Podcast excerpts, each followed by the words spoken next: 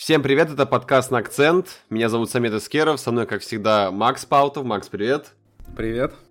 А, Влада, увы, сегодня с нами нет, но не спешите расстраиваться, потому что мы, как всегда, в период международного перерыва стараемся радовать вас интересными выпусками с не менее интересными людьми.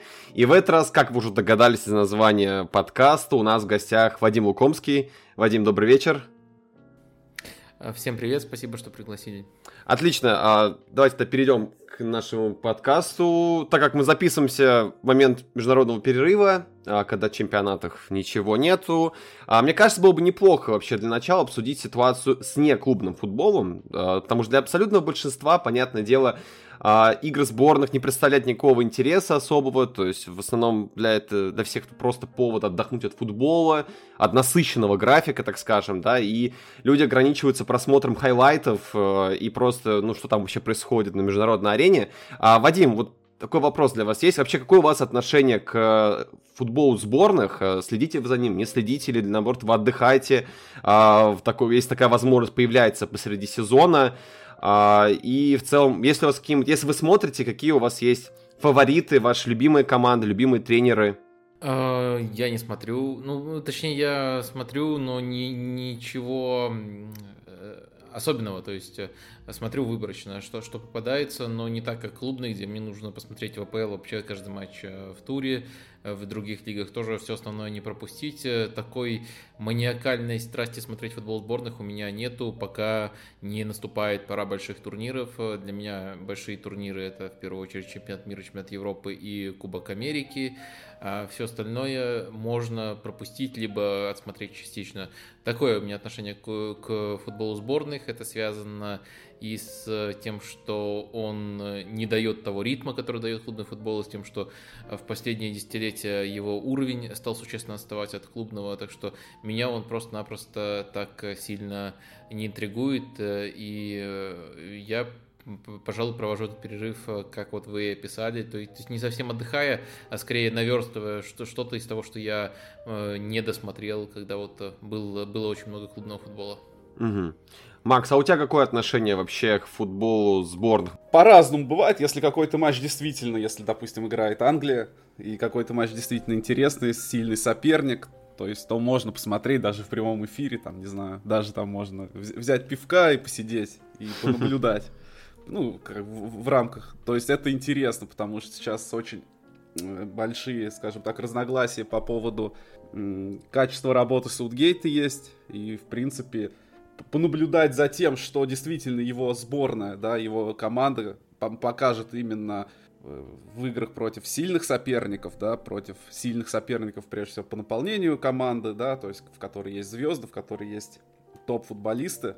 Это, это интересно. Но игры такие, как Сан-Марино, то есть, ну, понятное дело, там, там смотреть нечего, это просто пустая трата времени. То есть я, наверное, скорее, как Вадим, больше. Такой отдых, где-то что-то посмотреть, где-то что-то почитать, Угу.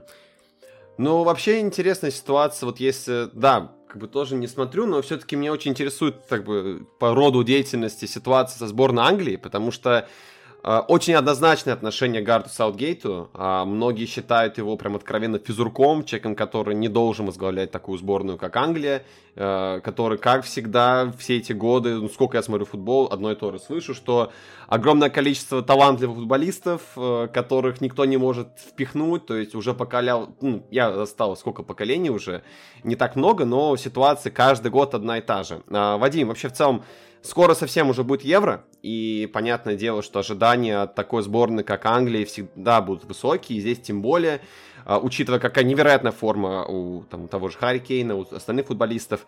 А, скажите, пожалуйста, какое у вас вообще отношение к сборной Англии, именно как команде, к Гарри Саутгейту, как специалисту, как тренеру, и есть ли у вас какие-то ожидания от этой сборной предстоящем Евро? Э, я на самом деле считал себя критиком Гаррета Саутгейта, но вот после тех мнений, которые вы пересказали, оказывается, я еще его защитник.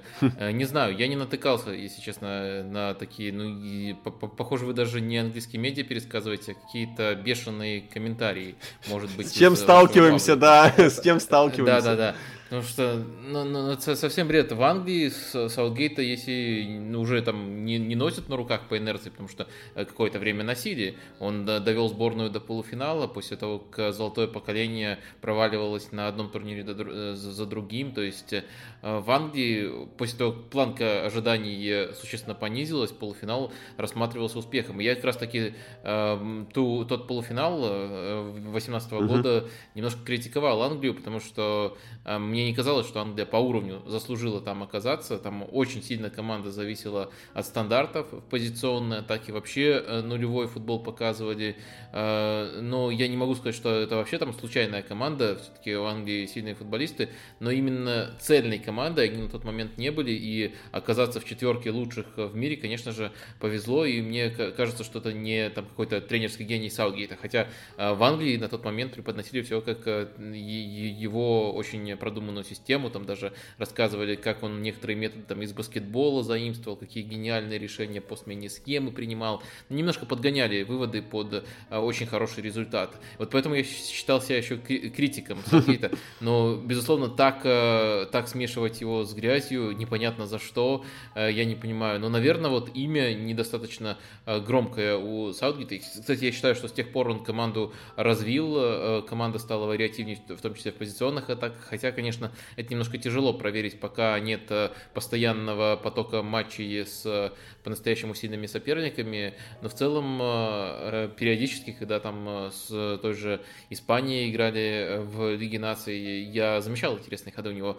В общем, я точно не оцениваю его так слабо. Наверное, может это исходить из того, что у него нет магии имени. Но если вы посмотрите, то на уровне сборных в последнее время тренируют либо звездные пенсионеры, э, либо тренеры без такого супер имени. Просто эта, эта, эта ступенька, она перестала быть настолько же престижной. Поэтому, э, мне кажется, по всем параметрам и текущие достижения, и там уровень работы, и положение команды на данный момент, э, и, скажем так, статус Саутгейт соответствует тому, чтобы быть тренером сборной Англии. Я, я, я, если честно, не знаю, почему вообще его решили так сурово обозвать там физруком и все, ну, и все подобное. Ну, я, я, кстати, согласен, я всегда не понимал, э, почему к Силгейту так относятся. То, что его сборный, может быть, играет там не супер ярко, да, как говорил Вадим, проблемы с позиционной атакой и так далее, но физруком как бы его называют, ну, это чересчур, это вообще не соответствует действительности. Тем более надо понимать, что изначально, когда приходил Саутгейт, он приходил как раз-таки перед чемпионатом мира, да, 18 года, и он команду перестраивал. И приходил вместо физрука. Кстати, да. Ну Навесы Харри Кейна с угловых. Да, подача угловых от Харри Кейна. Ну да, и... Не, там э, Эллардайс был, хочешь, но я хорошо, хочешь, но я хорошо отношусь. Так а Эллардайс, что у него winrate 100%? Да, между прочим. Биг Сэм гениальный тренер, даже сам Пеп Гвардиола сказал, так что Вадим... Э, лучший в истории сборной Англии, как я мог э, забыть. Ну, Саутгейт... Сейчас закидают меня... Да нет, почему? Фанаты Эллардайса. Полностью поддерживаем, да. Нет, Эллардайс, Эллардайс хорош, хорош. Это топовый специалист, просто ему не дают поработать. Вот. А Саутгейт приходил э, в то время, когда сборная нуждалась в перестройке. То есть он начал вводить новых игроков, начал что-то там пробовать, какие-то свои идеи внедрять и так далее. И разговоры же тогда, насколько я помню, были, что чемпионат мира, то есть и вот, даже вот это евро не будет каким-то мерилом прямо по которому, ну, результат, по которому будут оценивать, потому что люди понимают, что перестройка, построение новой команды, процесс длительный, долгий, и как бы требовать, что вот сейчас пришел Саутгейт, и там через год, через два сразу все, команда заиграла там в блестящем стиле и так далее, то есть такого нет. И поэтому как бы к нему в Англии именно там хорошо как бы относятся. Он действительно делает большую работу, видно, сколько он новых футболистов приглашает. То есть вот посмотрите, да, сейчас даже состав Уоткинс дебютировал, при нем дебютировали там еще, наверное, не знаю, там не, не десяток футболистов, а больше, наверное, десятка-полтора точно. Вот, поэтому я как бы отношусь к Судгейту, в принципе, ну, положительно. Вообще, если честно, вообще, смотря вот на международные перерывы, мы видим, как в этом году очень агрессивно тренеры высказывались, особенно в АПЛ, по поводу того, что они не хотят отправлять футболистов, э, потому что это лишняя нагрузка, эти матчи вообще нужно было отменить, да, помните эти истории, э, очень ярко прям отставил свою позицию и Пеп, и Клоп, но я очень запомнил прекрасно наверное, высказывание Гвардиолы, когда он сказал, что футболисты уезжают на перерывы, то есть играют за свои сборные, там ломаются, возвращаются к нам, мы их лечим за свои деньги, мы еще им зарплату платим, то есть там настолько прям жестко было. Если честно, мне в один момент казалось, что реально ситуация может так повлиять, что э, клубы перестанут отправлять своих футболистов, то есть давать добро, чтобы они ехали в национальные сборные. Но ситуация вроде как плюс-минус устыковалась, потому что, помним, да, еще ситуация с локдауном не позволяет футболистам без карантина ехать куда-либо возвращаться потом в Англию. Но сейчас вроде как я вижу по новостям, все нормализовали, придумали специальные соглашения, разрешения, по которым футболисты едут.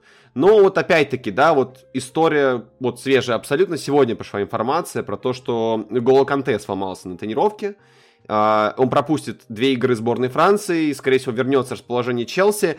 И, если честно, у меня возникает такое ощущение, особенно смотря на календарь в апреле, насколько он нагружен, что попросту на евро, если честно, как будто будут играть те, кто выжили просто. А, либо те... Э, короче, не будет основных игроков, как будто на евро, если честно. И меня это немного пугает. Конечно, понимаю, что до евро еще долго, и ну, сейчас просто перерыв, и есть возможность вообще поговорить. А в целом от турнира у вас есть какие-то громкие ожидания, как это обычно бывает от любого международного турнира, когда связано с национальными командами? А, потому что многие считают, что, ну, это будет реально турнир тех, кто выжил, игроки будут очень сильно выжаты, а, потому что календарь не позволяет вообще никому отдохнуть. А, либо же вы считаете, что все нормально будет, Мадим? Я, я думаю, это будет э, такой же неинтересный турнир, который мы всегда наблюдали. Э, на, самом деле, э, футбол сборных, э, там сто, сто, столько проблем, на мой взгляд. Опять же, он хорошо продается, потому что есть э, там идентичность, ты ассоциируешься со сборной, э, и, скажем так, подсасываются к, скажем так, массе футбольных болельщиков, э, те, кто обычно не следит за футболом, да. и их разочаровать э, будет трудно, потому что они не только за футболом приходят, но и за атмосферой, поэтому любой э, турнир сборных, он, э, если там есть хоть немножко драматичности, э, в целом не разочаровывает. Все равно он остается в памяти, там все помнят, какой у него был первый турнир сборных, отмечают это как-то для себя.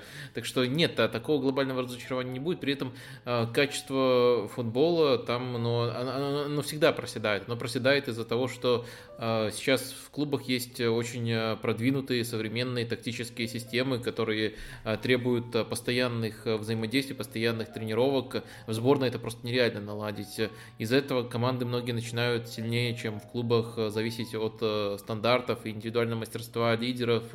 И тренеры уже, по сути, думают не о том, как построить что-то трудное, а как просто сделать систему, которая естественным образом будет раскрывать качество одного там, или двух футболистов, либо там берут в сборную побольше игроков из одного клуба, чтобы скопировать какие-то механизмы оттуда. Ну, то есть там и без этого хватает проблем. Да, наверное, эти проблемы немножко усугубятся или не немножко усугубятся.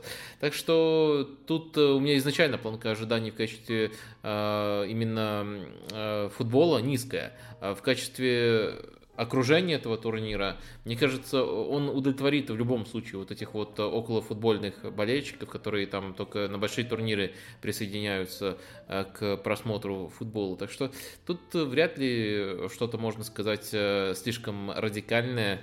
Э, ну, главное ожидание это, что все-таки он состоится, потому что да. тут, мне кажется, тоже есть еще, ну, не такие вопросы, как в прошлом году, но есть. Ну, раньше вообще к этому турниру, как именно чемпионат Европы, у меня отношение было такое более положительное, потому что сама структура турнира была другой, то есть играло 16 команд действительно топовых, 4, 4 группы было, и в каждой группе, то есть там минимум 2, а то и 3 команды прямо очень высокого уровня по, по именам, по футболистам были.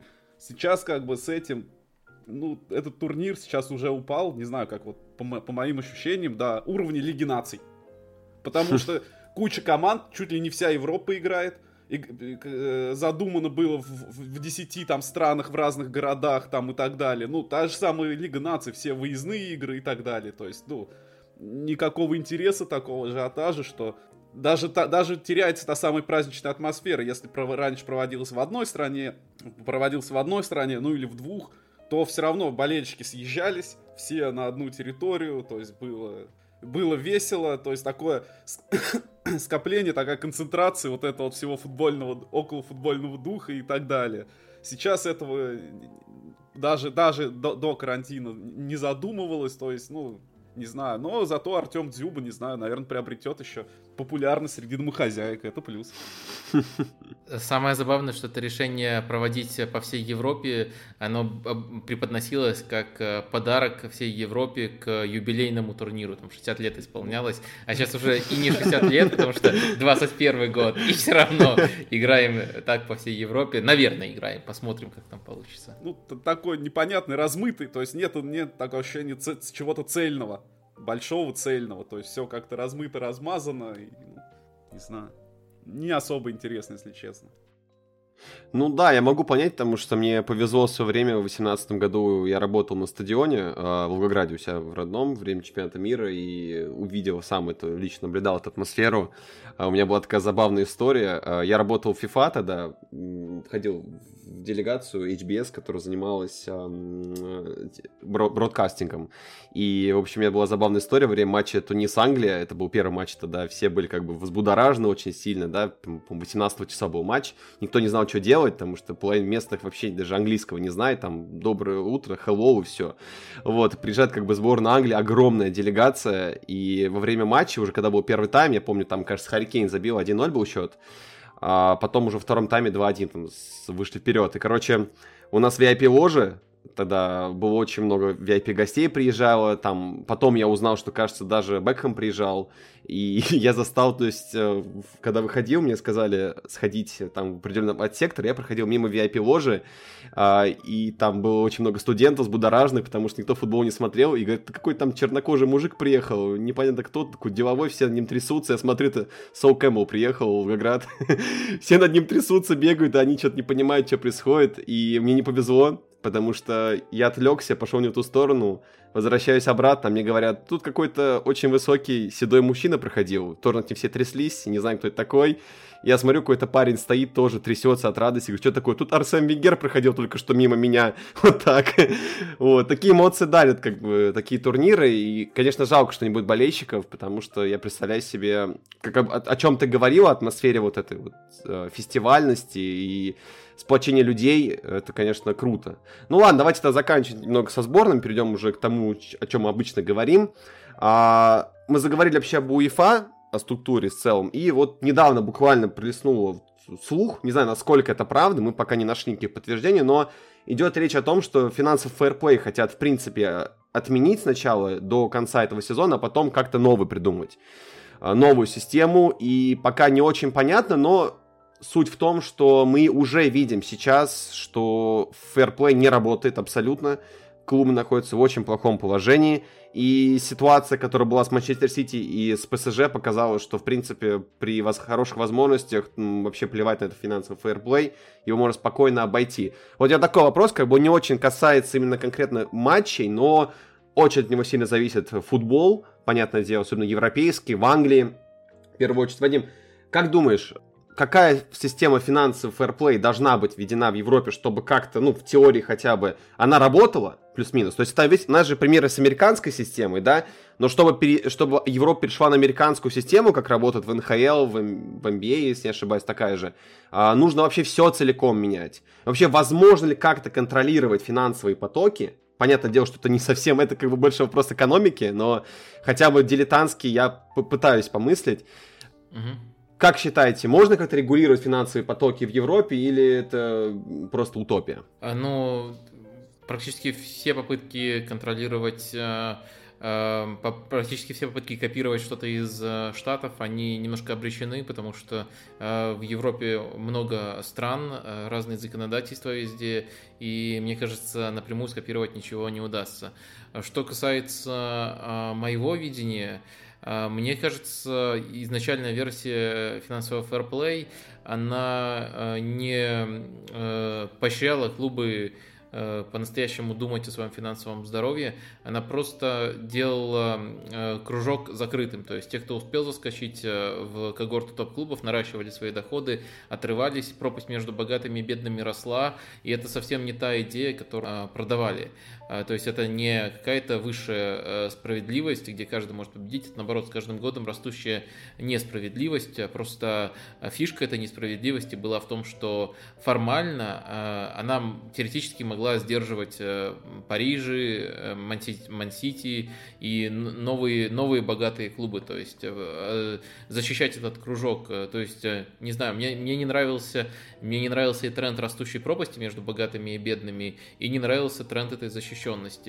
Была изначальная еще версия финансового фэрплей, против которой очень сильно как раз-таки старые богатые клубы взбунтовались, которые просто-напросто ориентировалась на долг клуба. То есть в клуб можно вливать э, сколько угодно, если очень в условных категориях формулировать э, тот, э, скажем так, драфт, потому что там до каких-то финальных обсуждений близко не дошло, но нельзя на клуб вешать долг. То есть, если ты хочешь делать из клуба и свою игрушку, в которую ты бухаешь очень много денег, взрывать рынок, пожалуйста, делай это, но ты не должен вешать на клуб долг. И мне кажется, это способствовало бы сильнее именно развитию футбола.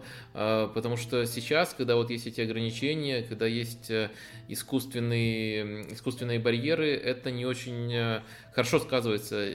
Конечно, это может быть приятно э, тем, кто уже заскочил в эту когорту и там останется, остается из ограничений. Но если вспомнить в целом, как, например, на футбол влиял приход Романа Абрамовича, это был один из угу. факторов, который заставил телеконтракт премьер-лиги расти, расти, расти, расти. Это не единственный фактор, но это дало очень существенный толчок. И появление больших клубов, есть больших инвесторов в футболе при условии, что они не смогут навредить, то есть ввалить кучу денег и потом оставить клуб банкротом или полубанкротом. На мой взгляд, это позитивное явление. То есть, да, клубы наверху будут меняться, да, кому-то такая, скажем так, нестабильность будет невыгодна, но сам футбол будет расти, развиваться, интерес к нему будет повышаться, рынок будет взрываться чаще. Если есть, эм, скажем так, люди, готовые взрывать таким образом рынок, я не считаю, что нужно их э, ограничивать. Я вижу недостатки и у своей точки зрения, но в целом я, я бы вот в сценарии, где нет какой-то идеальной формулы, наставил бы на этом, то есть э, ориентироваться именно на долг, а не на э, прибыль или убытки в конкретный год. Угу. Ну, если уж про финансы... Конкретный отрезок, там говорить, несколько лет то угу. у меня такой как вопрос к Вадиму. Вот сейчас очень модно и в русскоязычном сообществе, и в зарубежном прямо жестко хейтить глейзеров. То есть владельцев Манчестер Юнайтед, на которых там спускают всех собак, что обвинения такие, что они думают только о себе, выкачивают деньги из клуба, ничего клубу не дают, не приносят.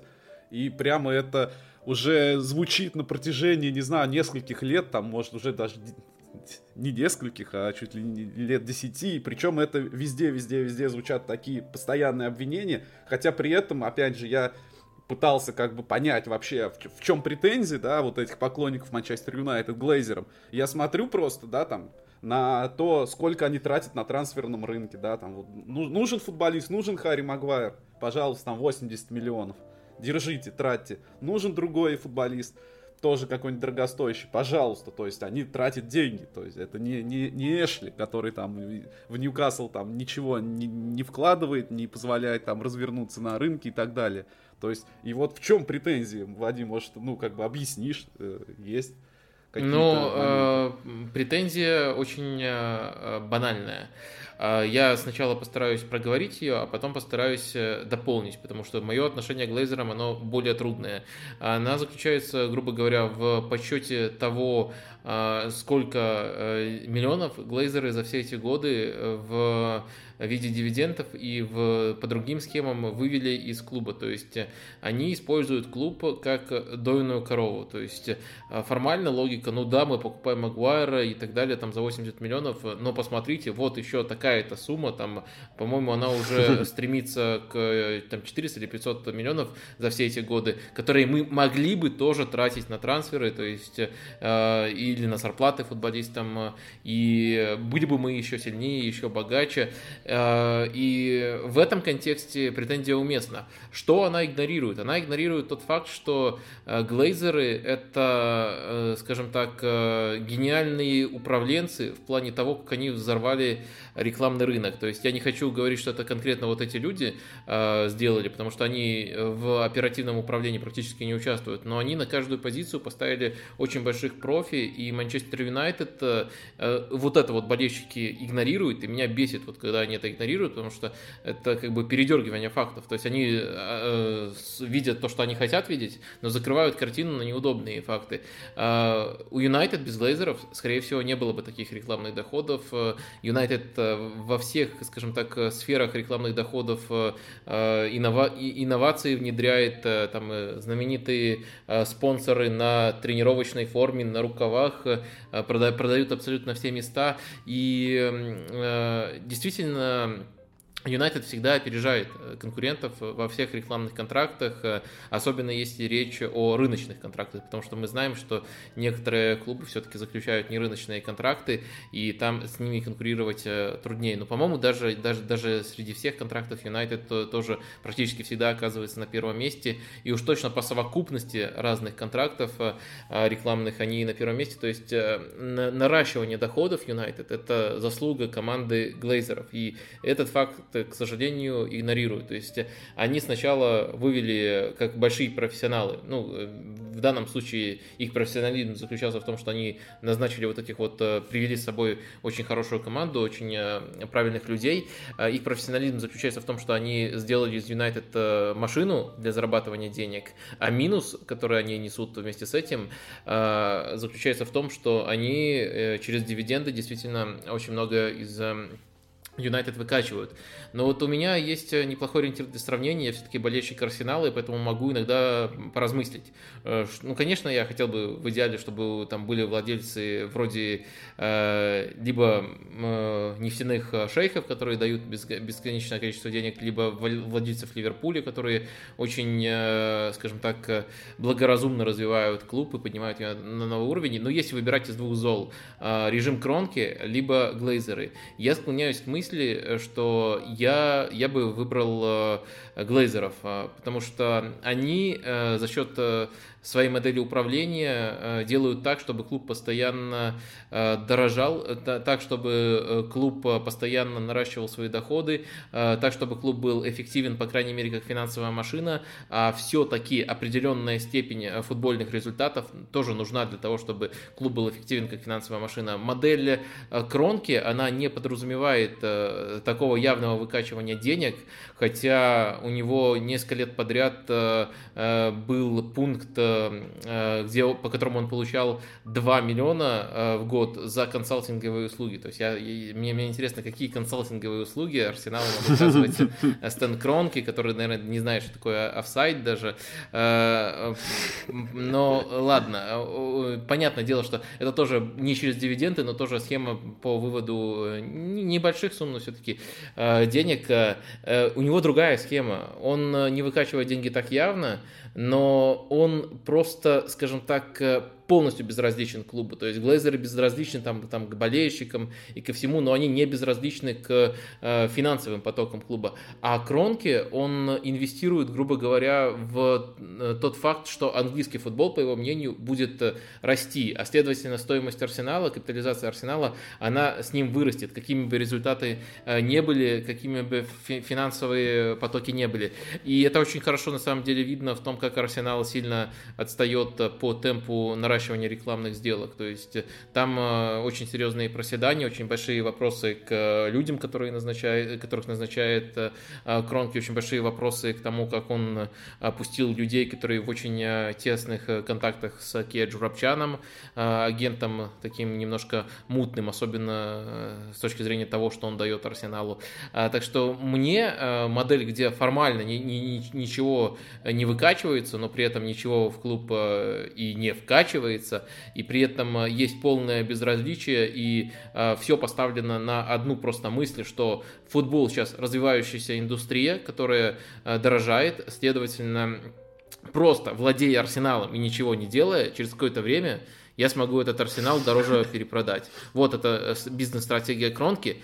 И самое ужасное, что какой бы примитивной она ни была, скорее всего, она оправдается. То есть, если у тебя есть достаточно денег и ты успел зайти, э, то ты на арсенале заработаешь, даже, по сути, ни хрена не делая. И вот именно этим занимаются Кронки.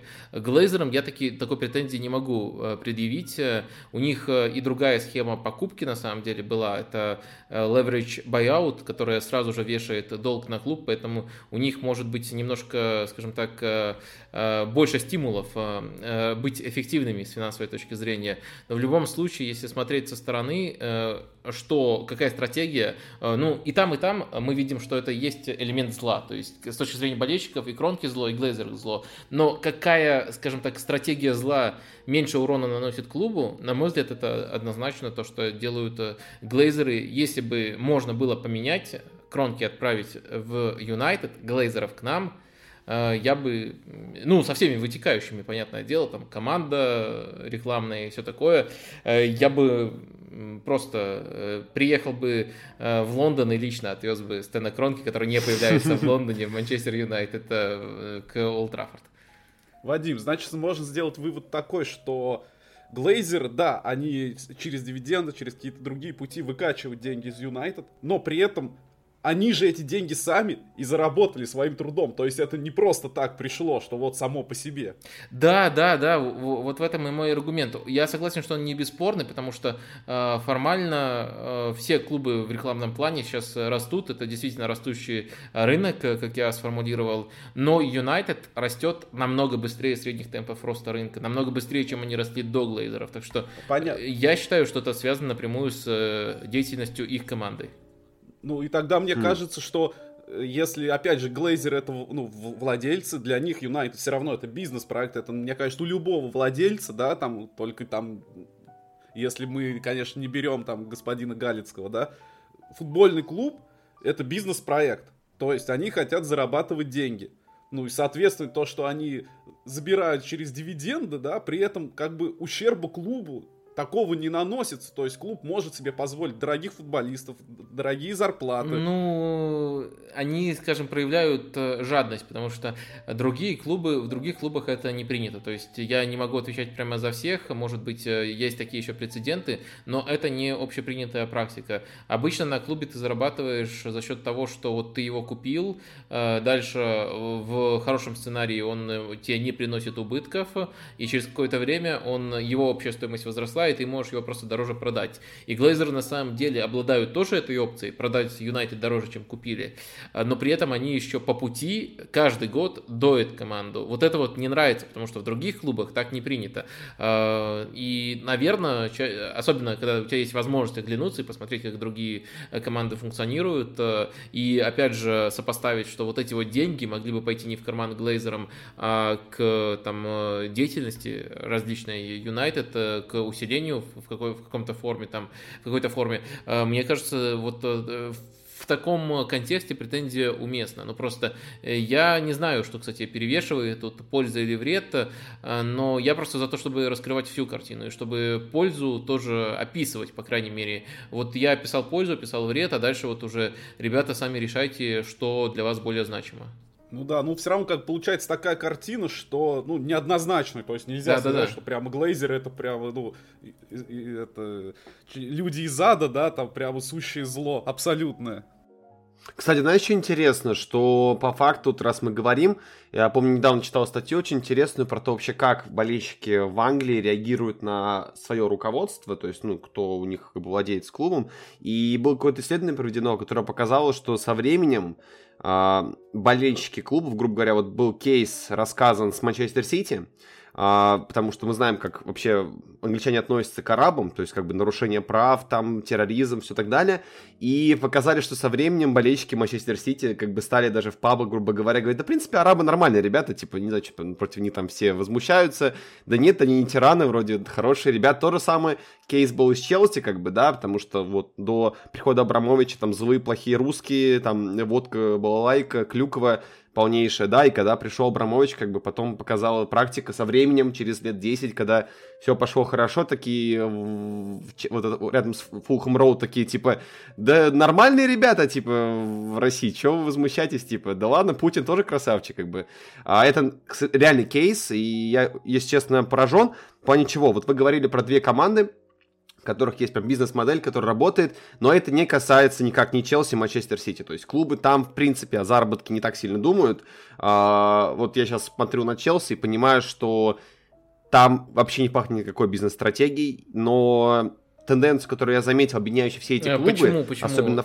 Ну, может, закончу вопрос, но я все-таки хочу спорить. Мне кажется, у Челси есть бизнес-стратегия.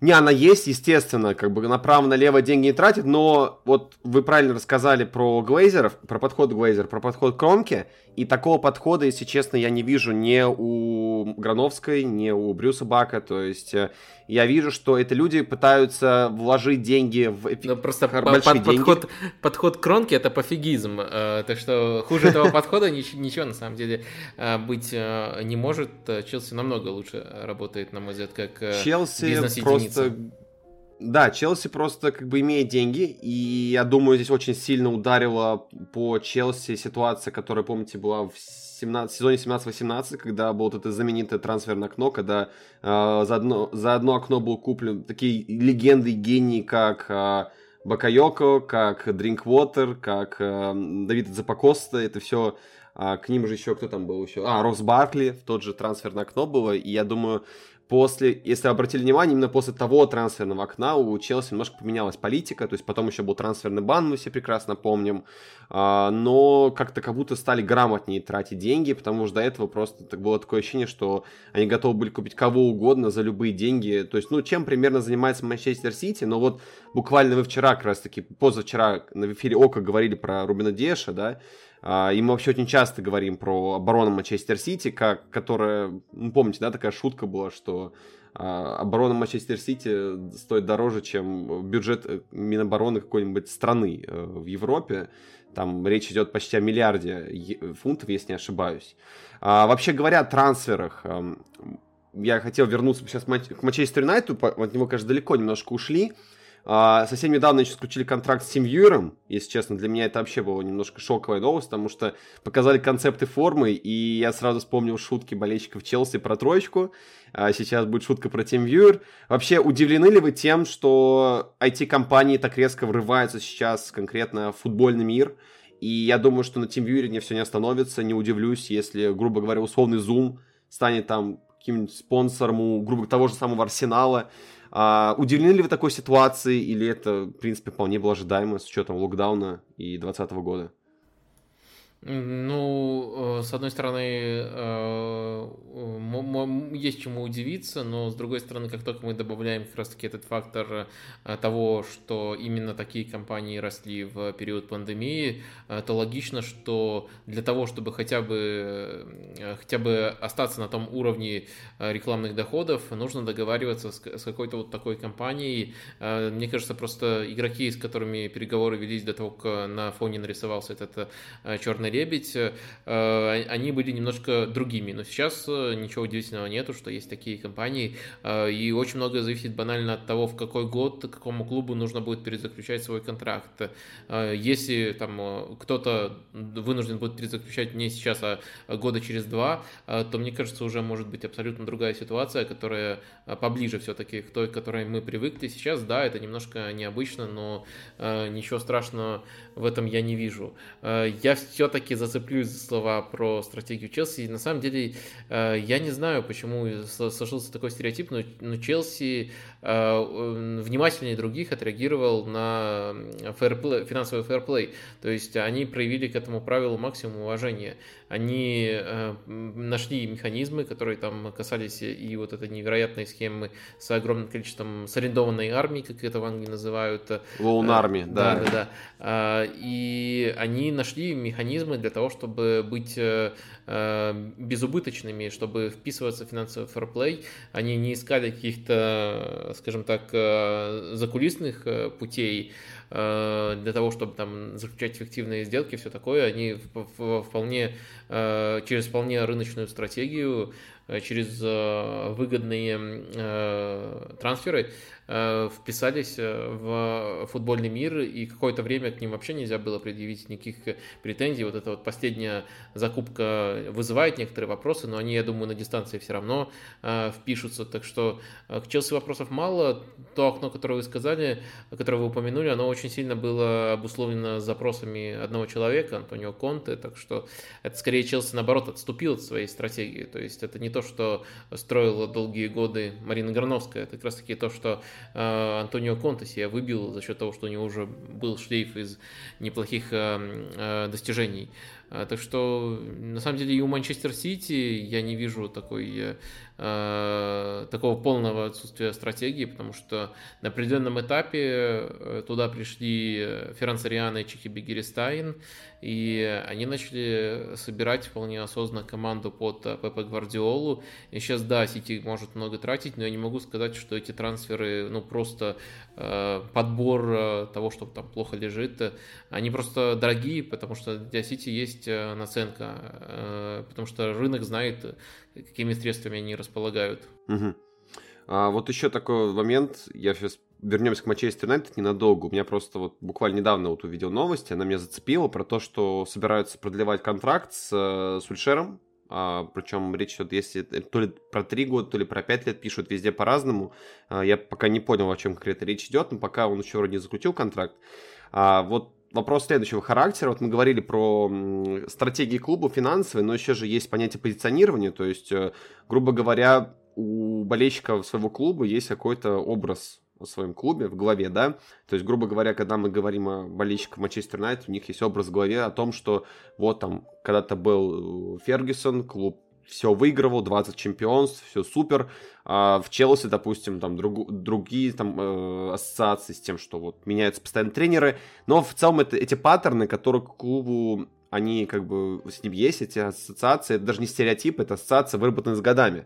Uh, и у многих сейчас складывается впечатление, что Манчестер Юнайтед, руководство Манчестер Юнайтед хочет uh, и Сульшера сделать по факту, э, ну, проект такой, так скажем, SAF 2.0 версия, то есть э, тренер, который настроен на долгосрочную перспективу, то есть там 5-10 лет, что вот вокруг него все будет построено, нужные игроки, все прям супер. И я вижу прекрасно, что реакция разделилась на, на два лагеря, то что с одной стороны люди а, говорят, да, это правильно, Сульшер грамотный специалист, он делает правильные покупки, у него есть какое-то видение футбола, Другие говорят, что нет, повторится ситуация, как был кейс с Дэвидом Мойсом, когда он приходил после, сразу же после а, Фергюсона, да, когда контракт вот самый знаменитый на 8, кажется, лет или на 7 лет ему дали, я не помню уже.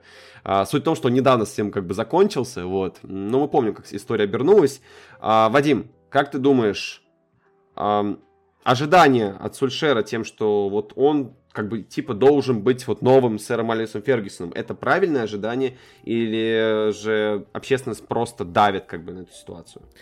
Мне кажется, во-первых, нового сэра Алекса Фергюсона не будет, э, и он э, невозможен в современных э, реалиях, и дело не только в уникальных достижениях Фергюсона, которого многие вообще э, считают э, величайшим менеджером э, в истории футбола, не только там в истории Манчестер Юнайтед, но и в том, что сейчас цикл тренерский, он сильно изменился, что сейчас в целом тяжело представить даже 10 лет в одном клубе от тренера. Если я не путаю, в Европе только один такой менеджер есть, это Диего Симеона в Атлетику.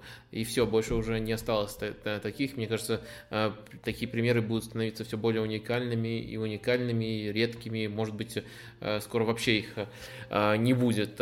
Поэтому я не думаю, что тут можно так далеко заглядывать. И уж тем более, когда ты здравомыслящий скажем так, руководители такого клуба, Манчестер Юнайтед, э, нельзя так, так э, серьезно на это закладываться, так серьезно это планировать. Э, в целом все сводится к вопросу, заслужил ли Сульшер новый контракт, хорошо ли он работает. Да. И тут мне тоже тяжело дать единую оценку. С одной стороны, мне кажется, есть категория тренеров, Э, которая может э, поднять Юнайтед э, на еще более высокий уровень, угу. и которая, скажем так, этот более высокий уровень можно сказать, почти гарантирует. С Сульшером команда может продолжить развиваться, может не продолжить, но а, и никто не дает стопроцентной гарантии, но есть тренеры, которые дают большую гарантию. Там, понятное дело, а, Пеп Гвардиола, Юрген Клоп это главные примеры таких тренеров, но мне кажется, есть еще круг, который вот, скажем так, вне зависимости от обстоятельств могут тащить. Сульшер это для меня тренер хороший, но из категории тех, которые, ну, в правильной правильной среде, если все удачно для него сходится, они могут тоже вытащить. А вот есть те, которые буквально чуть ли не в любых условиях э, могут дать э, этот результат, этот стиль игры, это качество э, футбола. Вот Сульшера я в эту категорию занести не могу. И, наверное, интуитивно болельщики, которые протестуют против него, это все-таки значимый шаг, поскольку Сульшер очень важная личность в истории Юнайтед. И ну, просто в целом ему хочется симпатизировать. Но если ты все-таки идешь против него, наверное, они чувствуют, что вот есть банальное такое понятие, как топовость, и Сульшер до сих пор не топовый тренер, несмотря на то, что да. Э, в очных матчах он вполне там круто конкурирует с признанными топ-тренерами. А, при этом есть второй ракурс, э, который, э, скажем так, не подразумевает оглядку на эту какую-то категорию и говорит, давайте просто посмотрим, а, Сульшер оправдывает наши ожидания, либо не оправдывает, заслужил ли он увольнение или нет. И мы можем тут сравнить Сульшера с его предшественниками, и в таком плане, и в таком случае он лучше каждого из них, ну, кроме Фергюсона, понятное дело, а, и увольнения не заслуживает. Можем а, просто вот э, посмотреть предстартовые ожидания от Манчестер Юнайтед, как их котировали букмекеры перед каждым сезоном, и тоже увидеть, что Сульшер в целом оправдывает эти ожидания. То есть вот это умение не выигрывать трофеи, но и не проваливаться ниже объективных ожиданий, это скилл, который очень многие недооценивают оценивают, э, потому что э, тяжело раз за разом соответствовать этим ожиданиям. А один раз выстрелить это не, не случайность, э, ну и выиграть там какой-то кубок и, ну, и, и еще или э, может быть даже чемпионат, это конечно здорово, но вот э, люди не, иногда не, не способны взглянуть на перспективу там трех или, или пяти лет, если у нас есть такая перспектива по тренеру, и посмотреть на стабильность ожиданий, на то, что э, за это время практически все, кто работает в других клубах, хотя бы один раз Э, провалились ниже ожиданий, а вот этот человек не проваливается. Но они почему-то помнят, что этот человек также ничего не выиграл. Хотя для меня то, что он не проваливается ниже объективных ожиданий, э, потому что практически каждый рано или позже, поздно оступается, это тоже важное достижение. Поэтому я считаю, что работа, которую проделывает Сушер Юнайтед, она хорошая э, и не заслуживает увольнения.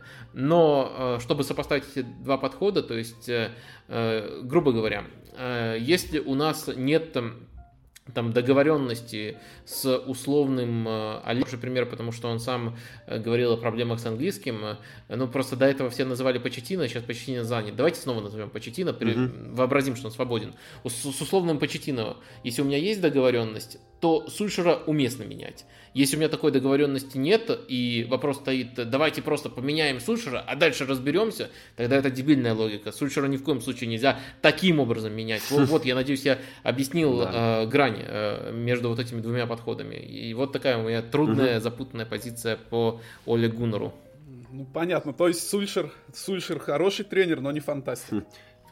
А, хороший тренер для Манчестер Юнайтед. То есть э, в Манчестер Юнайтед, э, вот э, опять же, чтобы еще чуть-чуть проговорить, он из тех, которые могут попасть в благоприятную среду и быть именно в этой среде хорошим тренером. И он хороший тренер для Манчестер Юнайтед. Но есть прямо категория топ-топ, в которую я Сульшера не включаю. Но я как бы хочу еще немножко вставить в защиту Сульшера, да, то есть э, все-таки этот тренер молодой, который не так давно начал тренировать, и он растет вместе с командой. То есть, почему вот этот фактор многие не учитывают, что Сульшер действительно через 2-3 года может стать этим топовым тренером. То есть, дорасти вместе с Манчестер Юнайтед до уровня там того же Почтина, не знаю, Клопа или там так далее, ну, приблизиться, в общем, к ним и быть таким, что, что тот же самый сэр Алекс Фергюсон тоже сразу я, не я, был я просто хочу небольшой Фергюсоном. Э, экспресс э, факт-чек провести и сообщить, что молодому тренеру Сульшеру 48 лет, э, старому тренеру Гвардиоле 50 лет. Нет, нет, нет, я имею в виду, это я не, не возраст имею в виду, а именно опыт работы. То есть все-таки. Но они в одно время примерно, по-моему, начали работать, особенно если учитывать э, там опыт э, Сушера во второй команде Юнайтед. Но все равно такого не было цель цель, цельного такого не было. Все-таки Гвардиола как начал работать, у него была вторая команда, потом сразу... Так, может, это говорит о том, что Гвардиола прямо э, настолько Слету, уникальный, да, настолько топовый тренер, который да. сразу же себя показывает, но вот Сушеру нужна среда, и вот э, поэтому мы его называем только э, хорошим тренером для Манчестер Юнайтед, а не в целом. Но у него же все равно же, наверное, есть потенциал все-таки вырасти. То есть...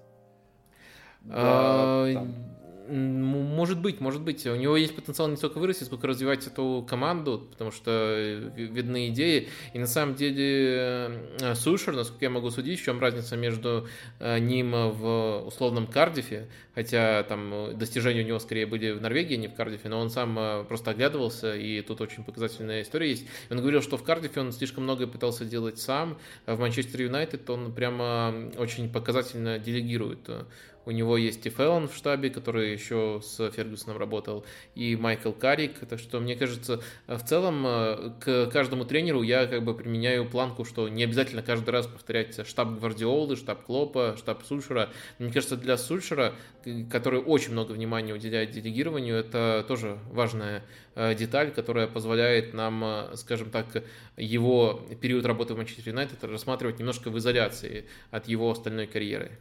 Да, и тогда вот тоже ты упомянул, Вадим, про трофей, да, что вот, например, если тренер не выигрывает трофей, к нему определенные отношения складываются. А насколько вообще важно э, учитывать при оценке работы тренера наличие трофеев. То есть вот многие mm-hmm. же постоянно, ну он же ничего не выиграл, он какой он тренер, он же ничего не выиграл, он плохой тренер и так далее. То есть меня это иногда подбешивает даже, что вот именно такими и про команды так говорят, то есть команда, которая она действительно прогрессирует, показывает хороший футбол, но не выиграла трофей, потому что все-таки надо учитывать, что в сезоне, да, если мы говорим про титул чемпиона, один титул чемпиона, то есть за год только одна команда может выиграть. То есть если одна команда выигрывает, значит одна команда топ, один тренер топ, а все остальные фигня, ну они же не выиграли. То есть, Зидан, вот, кстати, по, вот, по э, вот так, так, такими же словами говорил. То есть э, один тренер будет король, а все остальные идиоты. Ну да, да, да, то есть вот такой подход. И он, и он говорил об этом в ироничном ключе. То есть у вас, у журналистов, ну, следовательно, там, у болельщиков, такой подход. Да, мне тоже этот подход э, не близок. Э, тоже не хочется тут э, уйти в радикальность, но я считаю, что есть два больших вызова. Твой чемпионат – где тебе нужно не столько выиграть, ну, для некоторых клубов задача выиграть, Э, для некоторых просто хорошо выступить, э, как индикатор э, прогресса, как индикатор... Ну, просто это турнир, который проверяет команду лучше всего, лучше, чем любой кубок. Ну, есть еще для топовых клубов Лига Чемпионов, потому что некоторые тренеры, некоторые команды не получат полноценного признания без победы в этом турнире. Все остальное для меня, ну, формально существуют такие там чашки, но для меня это просто э, мусор. Э, то есть я не хочу э, навязывать эту точку зрения,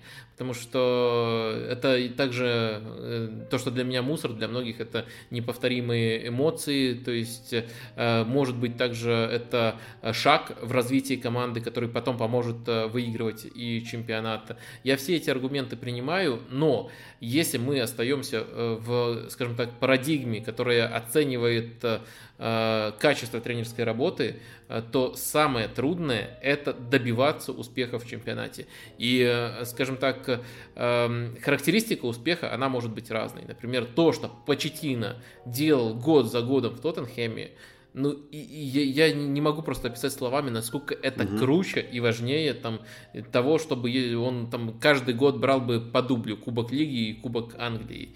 Ну, вот, вот Кубок Лиги и Кубок Англии, в сравнении, вот именно в сравнении, я не, не буду вот клеить ярлыки на все трофеи, но вот именно в сравнении с достижениями Почетина, который регулярно затаскивал в четверку и делал Тоттенхэм еще вторым в некоторых сезонах, шестую по ресурсам команду в такой конкурентной лиге, Куб, кубки эти просто мусор. Ну, для меня, вот, как для человека, который э, пытается оценить трудность тренерской работы, то, что делал Почетина, это труднее повторить, чем выигрывать эти э, кубки, где многое зависит э, от того, э, как сложится жребий, как пойдут конкретные матчи. Э, чемпионат, э, он э, сильнее, чем любой тур, другой турнир, исключает случайности. Он проверяет тебя во всех отношениях. Он проверяет э, способность строить именно качественный футбол, качественную команду. Поэтому для меня э, вот есть, скажем так, объективные ожидания от команды в чемпионате. Э, э, и если ты этим ожиданиям соответствуешь год за годом, то ты уже как минимум не заслуживаешь увольнения. Если ты прыгаешь выше этих ожиданий год за годом, таких тренеров очень мало. Э, кто-то постоянно там хотя бы разово оказывается ниже ожиданий, и это повод увольнять, не увольнять, всегда ведутся такие разговоры. Ты уже прямо отличный тренер, на, на, на, мой, на мою оценку. Эм, кубки в моей оценке, вот именно если я оцениваю тренера, они, ну, прямо совсем вторичны. То есть, э, скорее, мусор это оскорбительно, и, наверное, я вот э, откажусь от этих слов, но я скажу, что это бонус. То есть, это бонус. То есть, э, кубок не сделает Алекса Маклиша, он выигрывал Кубок Лиги, Арсенал выиграл когда-то в финале, хорошим тренером. Нет, он, он остается очень плохим тренером, если мы в, берем максимально конкурентную среду английскую. Но но у него вот есть кубок. А вот выступления, хотя бы вот 2-3 сезона, где тренер такого калибра тащит команду выше ожиданий, ну, грубо говоря, то, что делает Шон Дайш в Бернли, вот это делает его хорошим тренером. Э, вот, вот, э, вот в чем э, загвоздка, и моя система ценностей, она, по крайней мере, последовательна. Может, кому-то нравится, кому-то не нравится, кому-то считаться слишком прагматичной, где не хватает романтики, но я готов оценивать так любого тренера. То есть это не, не, не, не так, что вот для Мауриню одна система, для Гвардиолы другая. У меня вот для всех такая система. Слушай, ну то смотри, я ворвусь, а, потому что как раз недавно об этом вот задумался. А, хорошо, вот ты мыслишь так, потому что как бы это твоя работа, во-первых, да, вот связана с футболом, напрямую оценивать тренеров а, по существу, оценить команды, но как бы есть понятие болельщики, и если честно, вот, допустим, смотри, ты высоко оценивал работу Почетина в Тоттенхэме, но он ничего не выиграл, да, то есть его результат максимум это вторые места и финал Лиги Чемпионов. В тот же момент Арсенал, которого кучу проблем было, то есть после ухода Венгера и последние годы Венгера, да, а, какие проблемы не были, постоянно выигрывал Кубок Англии. Постоянно выигрывал Кубок Англии, и по факту, если абстрагироваться от всех нюансов тренерских и так далее, для болельщиков Арсенала это был так самый, тот самый приятный бонус. То есть, как бы, да, у команды проблемы в чемпионате, команда, э, те самые знаменитые шутки про четвертое место уже давно не актуальны, и это теперь важная мечта но при этом всем команда выигрывала Кубок Англии стабильно каждый год. И э, по факту, по результатам, по итогам сезона, если сравнивать для болельщиков, именно опять-таки для болельщиков, не для экспертов, не для блогеров, а именно для болельщиков, обычно стандартных, просмотра футбола, и вот, пожалуйста, команда в финале выигрывает Кубок Англии, ты рад, потому что сезон закончился, и вот, пожалуйста, приятное воспоминание, еще история, потому что эта чашечка, она остается в клубном музее, а второе место клубный музей не повесишь никак, то есть, э, вот мы недавно как раз говорили в подкасте с болельщиком Арс... Э, Тоттенхэма, э, про то, что есть ли у команды понятие менталитет победителей такая очень спорная штука на самом деле, но очень часто ее приводит пример. Не, по, по отношению к Тоттенхэму бесспорная, конечно, нет. Вот, да, и мы вообще обсуждали, и болельщики Тоттенхэма говорят, типа, ребят, йоу, а, нет такого понятия менталитет победителя. У нас семья, мы дружные ребята, а, у нас все хорошо, трофеи, ну зачем они нужны? У нас все супер, у нас есть Харри Кейн, зачем нам что-то еще нужно? Это наш главный трофей.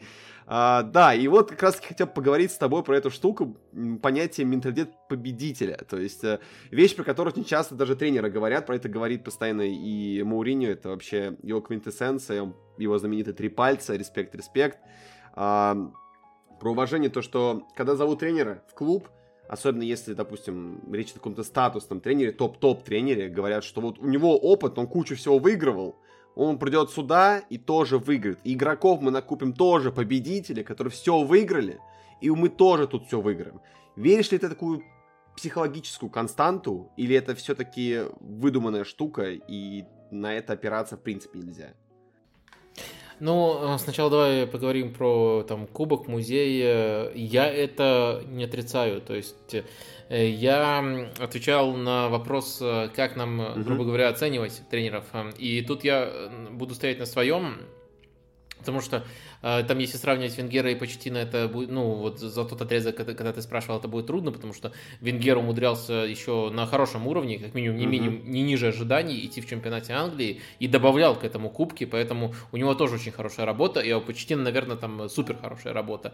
Но вот если, допустим, э, э, сравнить э, Э, Артету, который выиграл кубок, с условным Брэндоном Роджерсом, который намного э, ярче играет именно в чемпионате относительно своих ресурсов. Вот э, есть у Арсенала кубок, у Лестера нет кубка, но вот ты бы э, сказал, что э, Артета э, за вот этот отрезок, за последние два-полтора года проделал работу лучше, чем Роджерс. Нет. Вот я, я, вот я только к, к этому и клоню. Или, на, или можно точно такой же пример привести. Вот, допустим, каким-то э, каким макаром а, Мауриньо выиграет Кубок Лиги у Гвардиолы в финале. Можно ли будет сказать, что он проделал лучшую работу, чем Почетина? Который вот никогда не скатывался до таких низов Нет. Э, в Маурини может сказать. Да. Он скажет, а ты, а ты а, скажешь? Ну, знаешь, как эм, болельщик со стороны, я немного порадую за Тоттенхэм, потому что, ну, все-таки это единственный трофей за много лет, но в глобальном смысле слова, конечно же, нет. Это не возвышает работу Мауриньо в Тоттенхэме и не уберет все проблемы, которые есть у клуба. То есть даже не ту чашку выиграют, то есть это будет радость на один вечер, и все. Но для Мауриньо это будет повод для гордости, он будет всем рассказывать, что респект, респект. Ну да, по повод вот, для...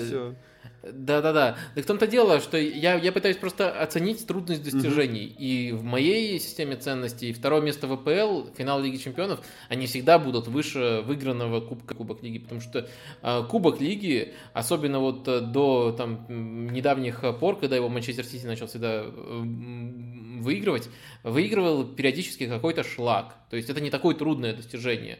А вот на втором месте в АПЛ шлак не оказывается. В финале Лиги Чемпионов шлак не оказывается. Да. И если ты еще затаскиваешь туда команду, которая по финансам не должна там находиться, то ты вообще угу. тренерский гений свой показываешь. Вот, вот, вот о чем я говорю. Что касается менталитета победителей, то он э, немножко размыт. Многие люди под этим разные вещи э, понимают. То есть э, есть, безусловно, психология, важность психологии в футболе, э, поздние победы, которые там приносят очки, это, это, это не, не, невозможно отрицать. Но, э, скажем так, победная аура вот тренера, который просто э, который где-то что-то выигрывал и сейчас должен выиграть в этом месте, не знаю, мне кажется, это не очень э, продуктивная логика. И э, тут может быть два варианта ответа, почему так получается. Либо там это тренер, который ставит на дешевые кубки очень много угу. и жертвует э, результатами в чемпионате, что не очень полезно именно для команды, э, даже если эти кубки в итоге будут выиграны, хотя никто не гарантирует эти кубки. Эм, либо Э, либо это просто какие-то старые достижения. В общем, э, я не хочу это дискредитировать, но э, я вот, если бы назначал в какой-то, скажем, свой клуб тренера, я бы не на это смотрел в первую очередь, я бы смотрел на то, mm-hmm. как, какой у него ресурс э, и что он с этим ресурсом делает. Например, э, ну вот условно из тех, кто еще не, не задрафтован в большие клубы, Наггетсман, конечно же, сейчас проделывает самую классную работу с тем ресурсом, который у него есть, а, потому что еще есть и вторичный аспект, насколько этот стиль может перенести в большой клуб, у него идеально переносится. То есть я бы вот выбирал тренера такого типажа, при этом Наггетсман да, он пока ничего не выиграл. Вот э, меня это вообще не, не смущало бы. То есть, если бы нужно было выбрать между каким-то условным победителем, я даже не знаю, кого сейчас можно назвать э, в таком ряду, и Нагельсманом, который именно в моей системе ценностей проделывает лучшую работу, то я бы выбрал Нагельсмана. Есть, кстати, такой яркий пример. Клоп, когда переходил в Боруссию из Майнца. То есть тоже, по сути, проделал хорошую, отличную работу в Майнце. То есть пришел в Боруссию, пожалуйста, выиграл. Все выиграл. Все, спокойно ушел. То есть... Э, да мне кажется, таких много примеров, э, просто э, не, не, не все они сразу всплывают в А, кстати, вот если сейчас поговорили, Вадим, ты заговорил о незадрафтованных топ-специалистах, да, там упомянул Нагельсмана, Грэм Поттер. О, я Какой хотел ресурс у Поттера, сказать, ну, ладно, давай может ли этот тренер, действительно ли он, ну, потянуть большой клуб и привести его к победам, скажем так, большим достижениям и так далее?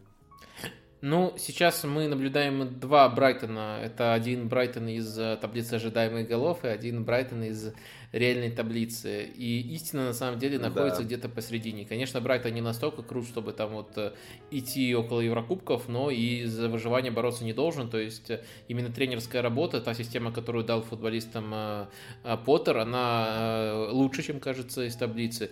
Но сказать, что это что-то уникальное, я не могу. Мне бы хотелось, э, во-первых, э, подольше за ним понаблюдать, либо в Брайтоне, либо в клубе сопоставимого э, масштаба, может быть, чуть сильнее, тоже в середняке АПЛ, и посмотреть, чтобы у него наконец-то сошлось, чтобы его уровень игры, скорее всего, так и получится. Нет, Тоттенхэм не середняк, Тоттенхэм это клуб, в который, на мой взгляд, Поттеру пока рано. Но, в общем, есть очень позитивные, скажем так, позитивные аспекты в игре Брайтона, потому что и у меня есть удовольствие смотреть матчи этой команды, а не только смотреть э, в таблицу. Там действительно им часто банально не везет, они играют лучше, чем кажется. Есть стиль, который запросто перенесется в более сильную команду, так что предпосылки есть, но э, для того, чтобы как бы все сходилось, для того, чтобы был полный набор вещей, за которые можно звать по-настоящему хороший клуб, нужно, чтобы были и результаты. Пока в плане результатов Поттер не показывает ничего экстраординарного. То есть у нас есть э, там вот стиль, который перенесется, у нас есть вот эта дополнительная информация о качестве футбола, которая, безусловно, важна и с более классными футболистами может запросто улучшиться, или просто в более, скажем так, везучий сезон может улучшиться реализация. Но это, это такая трудная картина, которая и может иметь несколько трактовок. А вот э, идеально, конечно, ситуация, когда абсолютно все сходится. И результаты выше ожиданий, и стиль переносится, и э, тренер э, готов идти в твою команду. Да, раз... Слушай, у меня вот такой вопрос. Извини, что перебью, Макс. А, смотри, вот ты поговорили раз о Поттере, то я как раз к этой теме подойду. А, мы говорили сегодня еще про Саутгейта говорили, и вообще в целом а, мне вот что интересно. Смотри, сейчас на диком хайпе и обос... абсолютно обоснован это немецкая школа тренеров, то есть это Нагельсман, это Тухель, это Клоп, э, такие прям массивные тренеры, такие мощные личности в современном футболе, и это опять-таки не, как бы, не на пустом месте. А, мне вот всегда было интересно, и я, честно, не нашел для себя какой-то ответ на вопрос, почему так сильно просела именно английская школа тренеров, учитывая какой невероятно высокий уровень у английского футбола. И я заметил, что, как бы, да, возможно, такая тенденция началась как бы с начала 21 века, что, э, по сути, все топовые тренеры в Англии, которые выигрывали что-то, да, это были иностранцы всегда. То есть это начиная от Мауриньо и заканчивая там, вот, Пепом сейчас, да. Э, почему так вышло, что в Англии не сформировалась мощная тренерская школа, и сейчас мы как бы видим, да, вот очень много достаточно э, молодых английских тренеров, то есть это тот же Джерард, который вот недавно выиграл чемпионат Шотландии, да, а, это Лэмпорт, который как бы, да, провалился, как бы, ну, формально провалился, но опять-таки я не готов так это назвать провалом, а, которого есть потенциал, и если возьмет за клуб ниже ожиданиями, а, то у него может все получиться. Вот сейчас Поттер, еще Саутгейт есть, как бы, ну, Моэс я не беру за молодых, как бы, понятное дело, а, но почему так вышло, что в Англии сколько уже, много-много лет нет такого мощного, массивного тренера, который был бы еще титулованный? А, на самом деле тренд э, еще более глубокий, чем кажется, потому что никогда АПЛ не выигрывал английский тренер. Э, шотландцы выигрывали, mm-hmm. Кенни Далглиш и Алекс Фергюсон примерно миллиард раз. А вот именно английский тренер э, не выигрывал. И, следовательно, ну, это с очень давних времен тянется.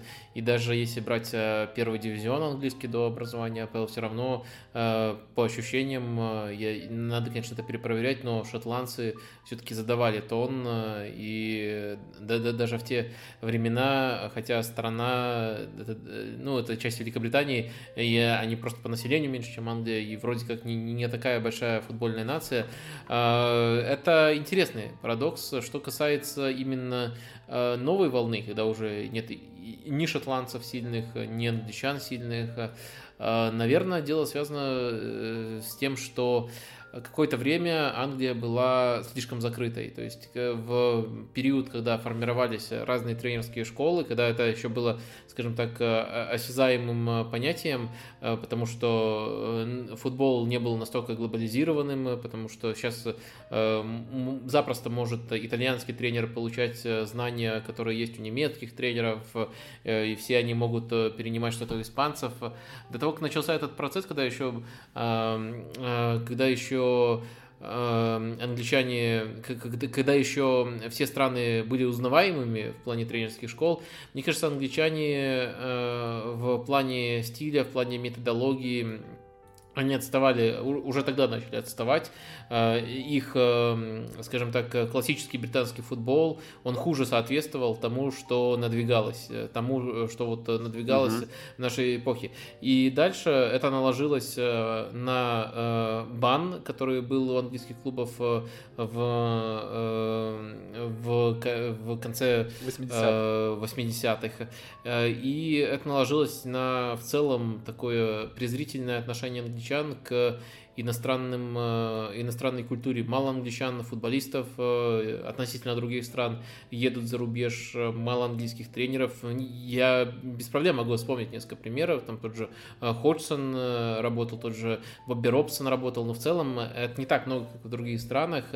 И мне кажется, вот это вот, скажем так, та, тот полюс, который был у них выбран, вот когда эти школы формировались, он тянул Англию вниз. Потом э, вот нежелание учиться у других, ехать прямо в эти страны и учиться у других, э, это еще один элемент, который... Э, и вот в итоге мы получили такую ситуацию, в которой Англия подошла к, скажем так, становлению АПЛ как главной международной лиги мира. Сейчас АПЛ это ну, чуть ли не аналог Суперлиги в том плане, что тут есть возможность собирать просто-напросто лучших тренеров. Не английских, не лучших английских тренеров, а лучших тренеров, потому что в любой другой лиге все-таки есть упор на э, своих тренеров, э, просто потому что там нет вот этой вот интернациональности, нет э, такой бешеной конкуренции. Угу. Есть несколько топ-клубов, которые могут приглашать запросто иностранцев, но в целом там такого тренда не присутствует. А у Англии, по-моему, больше, точно больше половины тренеров иностранцы, и это воспринимается как данность. В итоге мы получили картину, где англичане изначально mm-hmm. отставали, и это умножилось на картину, где англичане еще сейчас, когда, может быть, э, появились интересные молодые тренеры, э, они не могут себя проявить в полной мере, потому что места, большая часть мест в АПЛ занята. Ну, я немножко, наверное, дополню только. Это, кстати, для англичан не только же футбольная тенденция, это всегда так было. То есть у них мировоззрение, мы Великая Империя, мы Великобритания, Англия, когда они еще были империей. То есть мы как бы нам не нужно ничего такого, у нас все, все есть свое, мы самые, самые великие, величайшие. При, если говорить о футболе, дальше это переносится, если на этот вид спорта. Мы вообще изобрели футбол, нахрена нам какие-то континенталы, То есть нам ничего не надо. Если посмотреть даже из истории, то есть Англия была такой страной, Британия, что они всегда было такое понятие даже шпага на континенте. То есть они всегда творили дела за счет других, за счет каких-то ну, отдельных стран. И здесь то же самое. То есть они берут все лучшее просто сейчас с континента собирают в УПЛ, все, и у них классно, все здорово. А самим зачем им какие-то школы создавать, что-то обучать, для чего? То есть все, все, ну, как бы другими путями реши, решается этот вопрос. То есть вот они идут по такому пути. А знаешь, что меня еще поражает? А, отвлекусь немножко от истории, вот вернусь к реальности.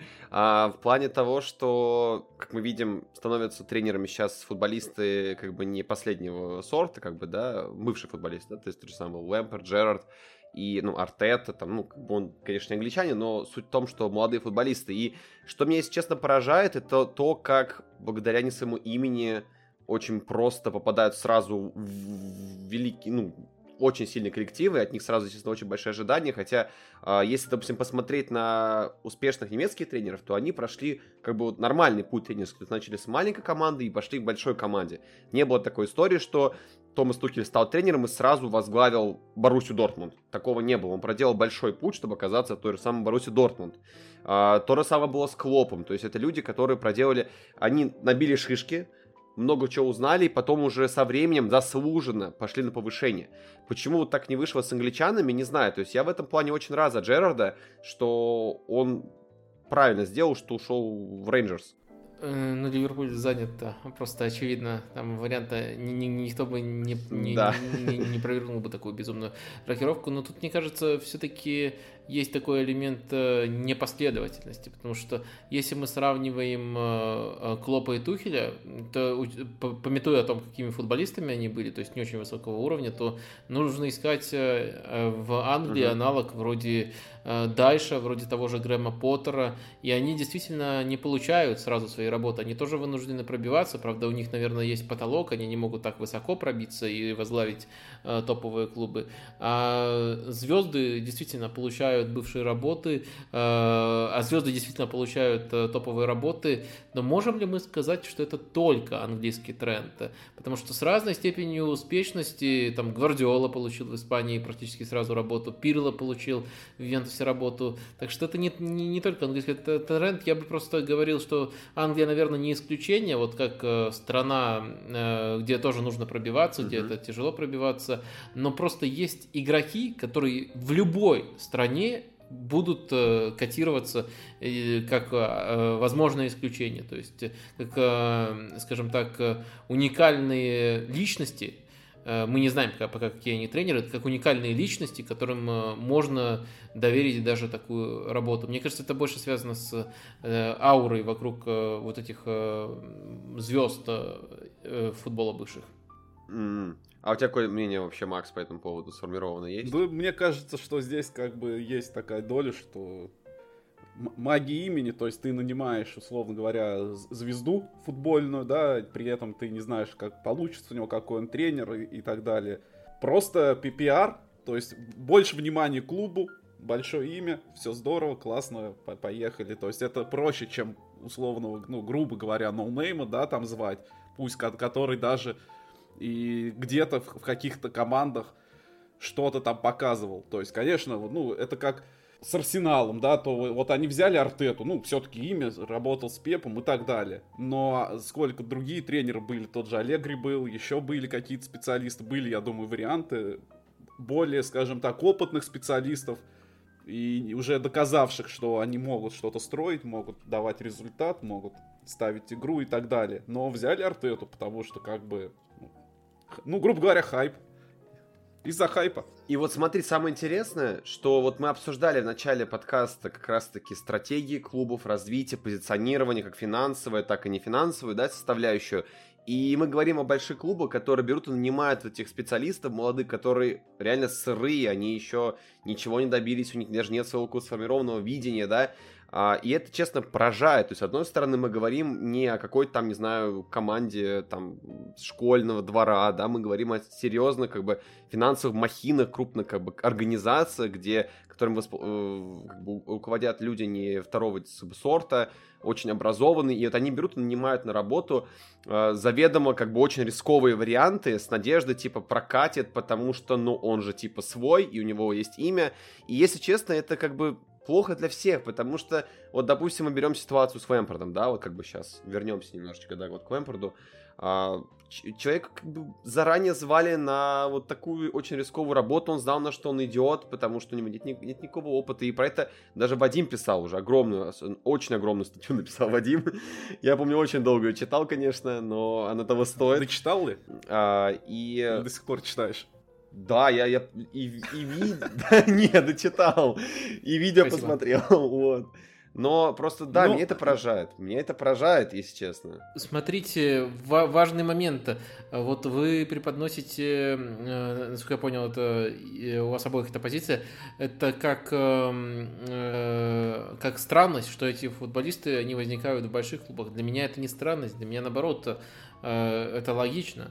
Во-первых, э, э, это при всех потенциальных минусах, потенциальных рисках, это может э, быть частью стратегии, которая продает клуб. То есть у нас есть свой во главе клуба. Это первый аспект. Второй аспект – как раз-таки клубы, которые сильнее всего зависят от спортивных результатов в плане зарабатывания денег, от того, останутся ли они на следующий сезон в АПЛ или нет – они не идут этим путем, они стараются назначить э, тренера, который даст им наибольший шанс на то, чтобы остаться э, в лиге на следующий сезон и заработать э, больше денег. То есть этим путем готовы идти только клубы, которые не видят для себя такого риска, у которых меньше привязка к спортивному результату именно в плане зарабатывания финансов. Так что в этом плане меня не удивляет, что именно большие клубы, и это, кстати, тренд общеевропейский, все больше и больше становится именно среди богатых клубов, тренеров, э, тренеров, которые раньше играли в этой, в этой команде и, может быть, даже были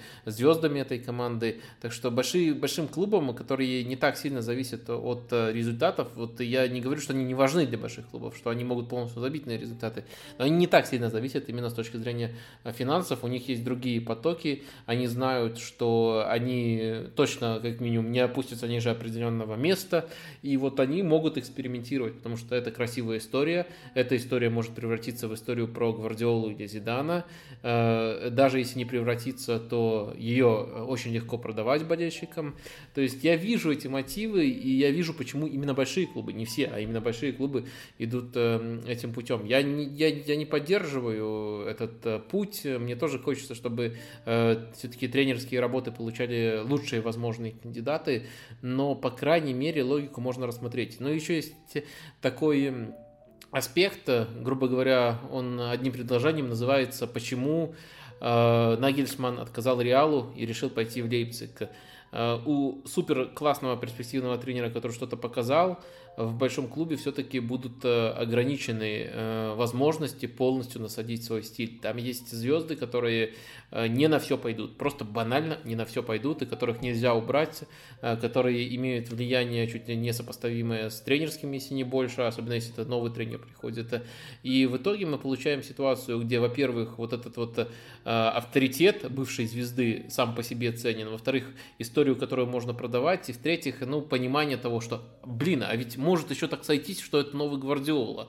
Э, я думаю, вот такая логика примерно. Я не хочу считать, я, я считаю эту логику ленивой, то есть э, мы просто вот пойдем по этому пути и не будем ничего изобретать, э, но, по крайней мере, объяснить, почему так делают, я могу. Ну, я, в принципе, согласен, да, то есть это я назвал хайпом, потому что, как бы, это история, то есть, и, во-вторых, то есть, мне еще хочется добавить, то есть, есть такое у меня мнение, что э, владельцы клубов, то есть, управ, управляющие, да, структура, они таким образом, как, немножко снимают с себя определенную ответственность. То есть мы вам привезли болельщики вот звезду, ну, молодого тренера, все знают его, да, все к нему хорошо относятся. Все, если у него не получится, ну, он же молодой, у него опыта не было, ну, не получилось. То есть, все, никакой критики руководства здесь не будет, потому что при этом как бы сам тренер тоже ничего не теряет. Он как бы вот, ну, Зидан, как бы он не провалился в, ре, в, мад, в мадридском Реале, его болельщики Реала, ну, никогда не будут там свешивать с грязью, никогда не будут говорить, что он там плохой, как-то оскорблять и так далее. Тоже та же самая история с Лэмпортом. Да, не получилось у него в Челси, но к нему все до сих пор, вся общественность отлично относится. Ну, как бы, да, не получилось, ну и ладно. То есть, но при этом ответственность э, у того же самого Абрамовича, у руководства Челси, ну да, вроде вот свою легенду, да, вот где-то не получилось, никакой критики руководство на себя не, ну, не навлекло, по большому счету, то есть за это решение. Нет, там была такая история небольшая, если помнишь, инсайд был такой, типа The Athletic, какой-то, не помню, кто выпустил, то ли, кажется, Лиам Туми был, но не помню, а, про то, что есть такой якобы инсайд, что вообще Лэмпорт был такой время временной фигурой, чтобы как бы с точки зрения имиджевого, ну, да, имиджевой да, политики да. клуба на время трансферного бана, чтобы просто люди такие типа, да, у нас трансферный бан, все плохо, кризис, но вот, вот вам Лэмпорт, пожалуйста, такой мессия, который как бы и планировался сразу не на долгую перспективу, а там на сезончик максимум там полтора, и так в итоге и вышло, то есть просто они хотели его, оказывается, еще убрать, ну как, опять-таки, это не, по слухам, не знаю, насколько это правда, а они же хотели убрать его еще летом, но так как он сделал как бы результат выше, чем от него ожидали, попал в четверку, попал в Лигу Чемпионов, было принято решение его оставить, но когда только все пошло не так, и сразу же Грановская взяла ситуацию в свои руки и уволила его. Ну, это понятно, ну просто как бы вот в таких историях, да, даже если это будет с Зиданом, это будет, э, не знаю, там, еще с какими-то такими звездами, никакого негатива, никакого отрицательного там, отрицательных оценок, именно вот прямо таких я, ярко отрицательных не будет. То есть ни одна сторона, ни руководство клуба, да, который принял решение назначить этого тренера, ни тренер не получит. Ну, потому что как бы легенда. Прежде всего, общественного мнения, если это касается. Ну, я как зануда все-таки по Лэмпорду несколько дополнений сделаю. Но, во-первых, точно уже известно, что у него был контракт по схеме 2 плюс 1, поэтому прямо после одного сезона его увольнять никто не, не собирался, и наоборот, э, скорее два года ему хотели, действительно хотели искренне, конечно, контракт это не всегда гарантия, но хотели искренне гарантировать, и план таким был. И дальше еще посмотреть, возможно, продлить э, с ним э, контракт. Ну и второе, это уже не факт, это просто мои ощущения. Мне наоборот показалось, что как только после первого сезона сложилось впечатление, что у нас во главе свой у него получается, у Абрамовича случился такой новый э, приступ помешательства, позитивного такого помешательства на Челси, и он решил, что нужно поддержать сейчас это, э, нужно снова вот э, насыпать деньгами, и мне кажется, это как раз таки связано, но это уже скорее на уровне ощущений, то есть я не вижу, вот, что, чтобы понять, с чем я конкретно не согласен, я не вижу, как, Лэмп, как, как Лэмпорду заранее рыли могилу, то есть я, я не, у, меня, у меня такого ощущения не было, у меня было ощущение, что вот его поддержали этими трансферами, по крайней мере, э, Абрамович и Грановская думали, что они вот его поддерживают этими трансферами, э, то, что у него хорошо начало получаться и нужно ему помочь. А на деле он просто не справился с этими трансферами и сам виноват на самом деле в том, что был отставлен в итоге. Да я здесь, кстати, соглашусь, ну, потому что как бы трудно предположить, что вот они берут Лэмпорда, и как бы у них такое сразу, что мы его уберем, ну, как бы сто процентов, если он там, не знаю, там на Луну только не слетает. При любых других раскладах мы его уберем, потому что он временщик. Ну, мне кажется, это, ну, это глупо. То есть дали, получилось. То есть, мне кажется, не было такого. Кстати, кстати, еще один э, момент, э, э, если вы обратите внимание на вот все эти назначения, очень часто за спиной у вот такого тренера, бывшей звезды, есть э, человек, который определяет чуть ли не больше, чем э, сам этот тренер. Потому что в Челси таким человеком был Джоди Моррис, который именно тренером, э, ну, не главным тренером, но очень давно работал и в структуре Челси, и в Дерби с Лэмпортом был. В Рейнджерс у Джерарда есть Майкл Биль, тоже, который очень долго работал в разных юношеских командах Ливерпуля, потом успел съездить в Бразилию. Вот, конечно, конечно, э, вот, конечно, не у всех можно такого отыскать, потому что э, Артета вроде как более идейный, и у него не было явного э, кандидата на это место, но в итоге он взял тоже голландца, который работал, по-моему, с Вангалом очень долгое время, то есть еще можно учитывать вот в этих назначениях такой аспект, что на самом деле вот этот вот тренер, скажем так, имиджевый, он э, становится в первую очередь лицом проекта, а не, а не обязательно человеком, который все идеи генерирует. Кстати, вот такой важный момент еще по поводу имиджа. А, заметил две вещи, до сих пор помню, по поводу а, именно Лэмпорда. Когда он, его увольняли, а, заметил такую штуку, когда было официальное письмо на сайте Челси по увольнению, они не использовали формулировку has been sacked, а, как обычно используют, там использовали формулировку что-то вроде как а, set from... Uh, короче, не помню точно по-английски, там такая была очень интересная фраза, но суть в том, что она переводится как, как бы отошел отдел. То есть э, не уволен, а отошел отдел, как бы более мягкая формулировка. И если помните, это был первый раз, когда после увольнения какого-то тренера высказался Абрамович. То есть настолько э, клуб понимал, что они разрушают ту, ту стратегию ну, имиджевую, которую э, они строили. Э, на самом деле, насколько я помню, клубы не, не пишут вот э, в этих формулировках э, сект, они пишут э, что-то в духе parted ways, то есть попрощался с клубом. Ну, да, да. Ну, типа есть, такого, что да, да, есть, да, да. Есть такие, такой осторожный язык. Я бы скорее вот действительно концентрировался на том, что Абрамович э, решил обратиться к болельщикам, чтобы объяснить это решение. Это вот как раз таки подчеркивает, что, во-первых, уникальная ситуация, во-вторых, что действительно ну, давалось очень трудно. Mm. А, вот еще такой момент интересный по поводу, наверное, не то чтобы молодых тренеров, а вообще в целом ситуации, которые, тенденция, которая есть вообще в Европе сейчас. А, мне кажется, что, ну, мы об этом говорили еще, когда вот конец того прошлого сезона был, а, выигрывает всегда та команда, которая достигает какой-то стабильности. То есть э, речь идет не о каком-то вот таком результате, где перепрыгнут выше головы, да, о чем говорил Вадим раньше, да, а именно стабильность. То есть, допустим, та штука, которая в этом году отсутствует, к сожалению, у Клопа, по понятным абсолютно причинам, то есть он не совсем в этом виноват, а, отсутствует у Реала такая же проблема. Вообще, а, стабильность много связана с а, здоровьем футболистов, и вот у меня такой вот вопрос возник сейчас. А, очень много писали про то, какие проблемы в медицинском персонале, у того же Ливерпуля и у Реала, когда стало очень много травм, и потом даже с Реалом, точно помню историю, приводили пример, что когда уходил Роналдо из клуба, оттуда ушел, кажется, и как раз-таки глава медперсонала, то есть физи физотдела, короче, Реала, не знаю, не знаю, как правильно называется, прошу прощения, а, и вот мне вот просто интересно, конечно, не совсем футбольные вопросы, такие уже как бы тонкости, но как так выходит, что у клуба просто, допустим, если мы берем тот же Ливерпуль, сейчас еще у Лестера проблемы с травмами, такое большое количество травм просто накидывается, и это разрушает полностью стабильность как это можно вообще избежать, наверное? То есть, это, конечно, понятное дело, невозможно избежать, это невозможно предположить, но работа медперсонала почему-то сейчас а, не, не то чтобы обесценивалась, но люди почему-то про нее забывают и вспоминают только тогда, когда начинаются проблемы. Какое у тебя вообще мнение по этому поводу, Вадим, есть? Ты об этом обычно не высказываешься? А, что тут, э, во-первых, э, есть вопрос, что первично, яйцо или курица?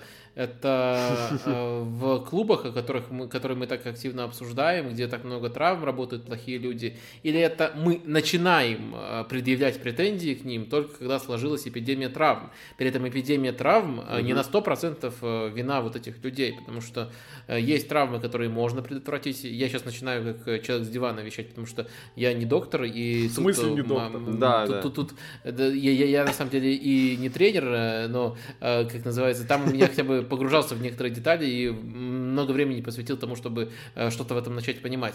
А вот тут я вообще э, практически ноль. Но э, азы, конечно, могу обрисовать, и они, в моем понимании, сводятся к тому, что не каждую травму можно предотвратить. И когда у тебя там до конца сезона выбывают все защитники центральные, которые способны маломальски нормально делать эту работу, которые, на которых ты рассчитывал, мне кажется, это все-таки травмы из категории, которых, э, которые не, нельзя предупредить. Это все-таки не огромное количество там, мышечных травм, которые у тебя растягиваются на сезон и в итоге не дают э, играть одним и тем же э, составом. Э, так что мне кажется, э, тут, э, тут, тут очень тяжело понять что-либо, не будучи внутри клуба, потому что даже вот это вот разделение, я просто могу сказать, что есть такие травмы, а есть, которые, не, которые нельзя предотвратить. Но я не могу поделить, вот находясь за пределами клуба, не могу поделить, вот сколько таких травм было, сколько таких травм, и вынести дальше вердикт вердикт э, врачебному персоналу. Так что мне кажется, просто вот если на уровне общих ощущений, э, я не думаю, что кто-то э, при всем том внимании, которое есть э, там к аналитике, к тактике, к э, диетологии в ведущих клубах, особенно вот в Ливерпуле, где чуть ли не самая суровая эпидемия травм, я не думаю, что кто-то до начала сезона решил игнорировать такую штуку. Вот э, нанимать тренера ПАУ там мы будем, а вот э, нормальных врачей... За... Не, зачем? Это для слабаков. Я не думаю, что так было. Э, я, я просто думаю, что очень часто складывается э, череда неудач, как бы это банально не звучало, но везение, невезение, оно всегда влияет в футболе на результаты. И уже постфактум, когда у команды эта череда неудач сложилась, мы начинаем э, там искать какую-то грязь, возможно, тут не доработали. Ну да, очевидно, если столько травм, что там есть и те, которые можно было предотвратить. Но еще ведь есть э, такая категория, можно ли э, их, э, скажем, не постфактум предотвратить, а вот именно какой процент из них можно было предупредить, если бы там был хороший врач, потому что даже травмы, которые можно предупредить, некоторые из них даже хороший врач, наверное, упустит в итоге. То есть, в общем, тут мой такой ответ очень общими фразами, но скорее в защиту этих людей. Я не думаю, что какие-то недоработки есть. И, наверное, даже если мы уже ищем, скажем так, шарлатанов среди врачей, которые работают в футбольных клубах, это нужно делать не на дистанции одного сезона, а на более длительном периоде. Ну, это понятно, это такая тема, что во врачебно это надо быть прямо очень-очень-очень близким к клубу и прямо знать все вот это вот. Да, и, и, и на самом деле разбираться очень хорошо в этом вопросе. У меня вопрос к Вадиму, наверное, такой более приземленный, уже относительно более профессиональный. Э, вопрос про статистику, про продвинутую статистику, потому что, как мы понимаем, по крайней мере, как Самет мне говорил, тоже Руслан говорил, что многие обычные пользователи соцсетей, которые следят э, за футболом, оставляют комментарии, они вообще как бы очень далеки от понимания, что такое XG, как это вообще коррелируется и насколько это удобоваримо и насколько этим, угу. насколько этим реально оперировать, чтобы давать какие-то адекватные оценки происходящим на поле, не знаю, на дистанции всего сезона, рез, оценки результатам и так далее. То есть вот это не только XG, это и вся остальная там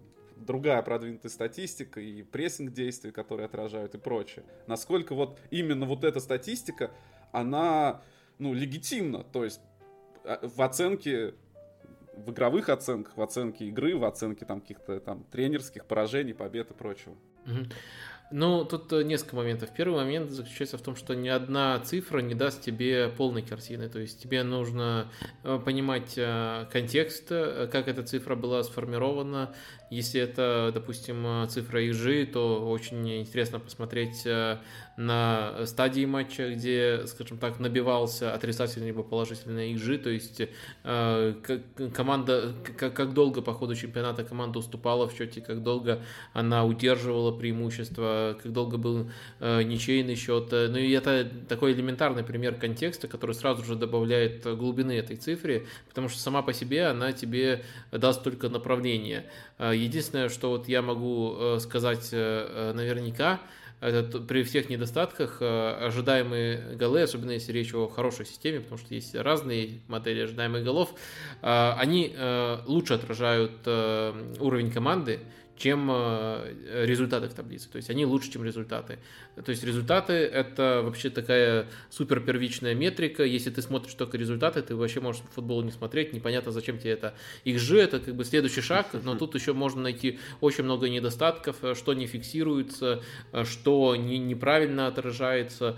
Ну, то есть это э, единственный вот комплимент, который можно сделать наверняка, это, это, это более э, глубокое проникновение, чем вот э, просто посмотреть на результаты. Вообще, наверное, учитывая, как важен в статистике контекст, э, самая классная штука была бы, это если бы человек, который, э, которому ты доверяешь, отсмотрел все-все-все матчи, которые только можно смотреть, и вот э, на основании этого сопоставил бы тебе картину, кто как играет, э, кто насколько качественно играет. То есть человеческий глаз, на самом деле, он лучше, чем статистика. Проблема в том, что он э, не объективен, и вот найти человека, которому ты доверяешь, и даже он все равно будет не объективен, вот в этом на самом деле проблема, и он все равно не сможет отсмотреть абсолютно все матчи. Поэтому нам приходится прибегать к статистике, но для того, чтобы статистика имела ценность, ей нужен правильный контекст.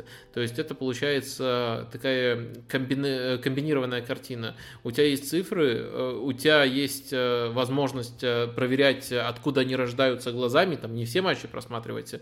В АПЛ я, кстати, у меня пока получается смотреть даже в этот сезон все, но в целом не обязательно все смотреть. А вот эм, Э, грубо говоря, проверять э, за счет э, своих, своего визу, визуального просмотра, а, а, какой контекст у этой цифры, и дальше уже углубляться в другие трактовки. То есть важно понимать, что это не какие-то финальные ответы, но при этом это инструменты, которыми можно пользоваться.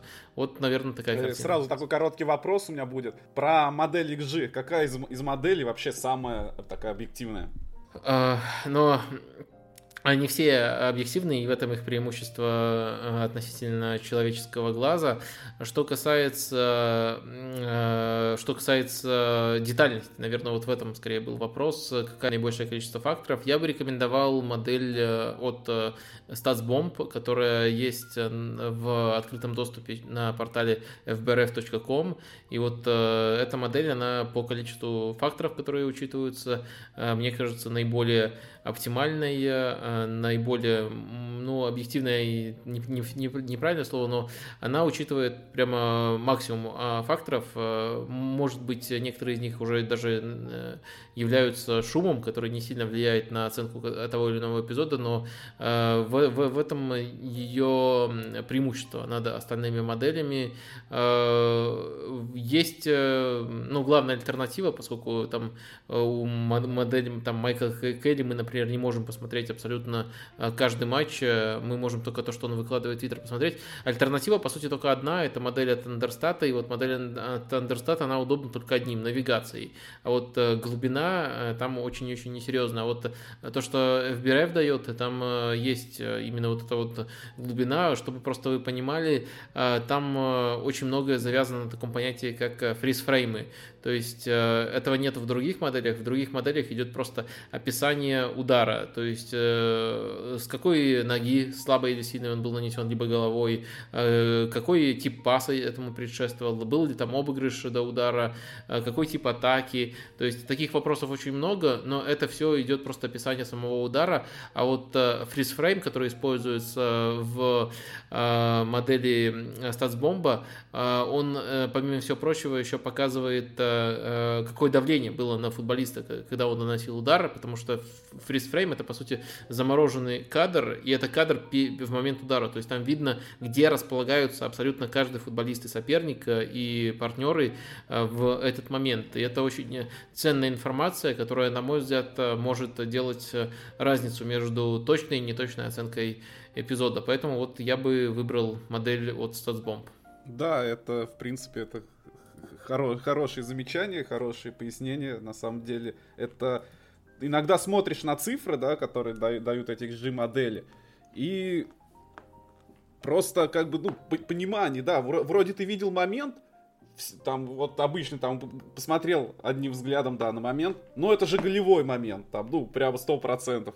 Смотришь на цифры, там выдают там 0,4 XG, и вот последний, кстати, Тут случай, вот хотел Просто еще... нужно понимать, во-первых, что оценка моментов на глаз это тоже очень обманчивая э, штука. Вообще оценка вероятности на глаз э, не, не, не только в футболе. Это как, как сколько не опрашивали людей, всегда они э, очень серьезно расходятся, потому что в некоторых вещах мы можем э, назвать реальную вероятность, а можем потом опросить людей, как вы думаете, какая вероятность. И вот люди всегда расходятся очень сильно с, в этих оценках, и мы, мы тоже себе в полной степени не должны доверять. Это первый момент. Во второй момент, безусловно, есть моменты, где модель ожидаемых голов явно что-то упускает, явно лажает, но тут важно понимать, что она цена не на одном матче, и тем более не на одном моменте, а именно на дистанции. То есть у нас нет возможности посмотреть весь футбол планеты, а тут у нас хотя бы есть стартовая точка, от которой можно оттолкнуться, которая дает больше понимания, чем результат. Вот это вот важно проговорить.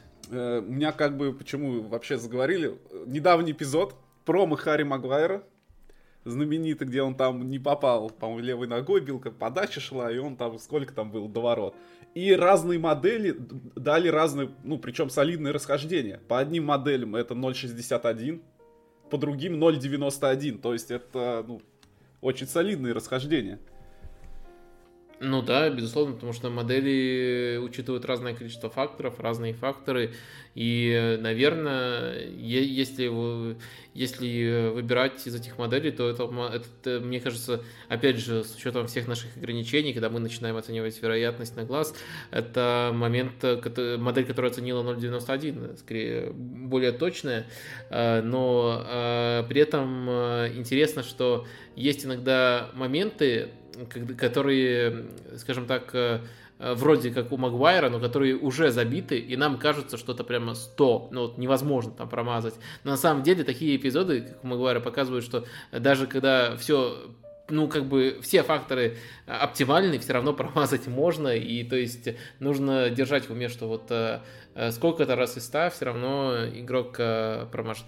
А я, кстати, добавлю по этому поводу, потому что у меня из жизни такой же был случай, только там была не подача, а мне мяч низом катили, и до ворот примерно такое же расстояние было. Мы играли, правда, в футзал, и я на расслабоне, ну, там все, ногу подставь. Ну, подставил я левую клюшку, попал в штангу. То есть, вот, ну, то есть ну, даже... бывает. У меня жизнь, то есть такой момент, ну, как бы вот, да, можно такое не забить. Поэтому Слушайте, у меня такой вопрос есть. А, раз уж мы заговорили вообще о вот этой понятии смотрим футбол как болельщики, как немножко ну, продвинуто. Вот такая в Англии в этом году тенденция, которую все заметили, и многих это на самом деле огорчает, это то, что матчи команд топ-6 между собой, да, они стали очень скучные и скудные на результаты. То есть для обычного болельщика смотреть там а, ну, отличный пример это МЮ Челси последний, который 0-0 сыграли. Это вот то, что прям отлично я помню. А, как обычный болельщик, когда ты смотришь, ты понимаешь, что это очень скучно, это лучше бы я поспал, грубо говоря, но потом а, на следующий день открываешь, смотришь на ютубе разборы, там, грубо говоря, от Вадима или от кого-то еще, где говорят, что там там невероятно тактические разборы были, там просто тренеры настолько аккуратно играли, что там, там такие разрабатывали тактики, расписывают, показывают, только думаешь, ну, блин, ну да, обоснованно, но все-таки что меня поражает, как вот я все-таки стараюсь э, вот эту вот детскую наивную свою составляющую смотреть футбол как маленький мальчик, просто наслаждаться зрелищем, не убирать. И я понимаю, что в этом году реально очень сильно это заметно, что команды топ-клубы, когда играют между собой, они играют крайне осторожно. Мы очень редко видим там какие, какой-то открытый футбол, команды закрываются, делают опору на прессинг, на сохранение мяча. Uh, и поэтому, да, действительно, если в этом году мне изменяет память, то пожалуй, самый зрелищный матч между ну, команд топ-6, это, наверное, был, ну, это МЮ Тоттенхэм в начале сезона 6-1, да, Макс? И, наверное, я бы еще сказал последнее манчестерское дерби, да, вот то, что реально всех поразило. Вадим, а ты вот как думаешь, с чем связана вот такая тенденция? Может быть, я просто раньше этого не замечал, а сейчас стал замечать, да, что вот команды топ-6 именно в Англии, про другие ничего могу сказать так прям открыто, стали так аккуратно между другом играть. Это страх или респект? Ну, или взаимоуважение какое-то, что это? Ну, очень велик соблазн сказать, что это такой э, сезон, э, где э, в целом э, нужно очень э, прагматичным быть, где нужно распределять силы и так далее, вот на весь этих клише. Наверное, элемент этого присутствует, э, но в целом тут э, тяжело сказать, потому что э, есть, э, скажем так, миллион э, вариантов, по которым матч, миллион сценариев, по которым матч может кого-то не удовлетворить, кому-то показаться э, скучным, скучным.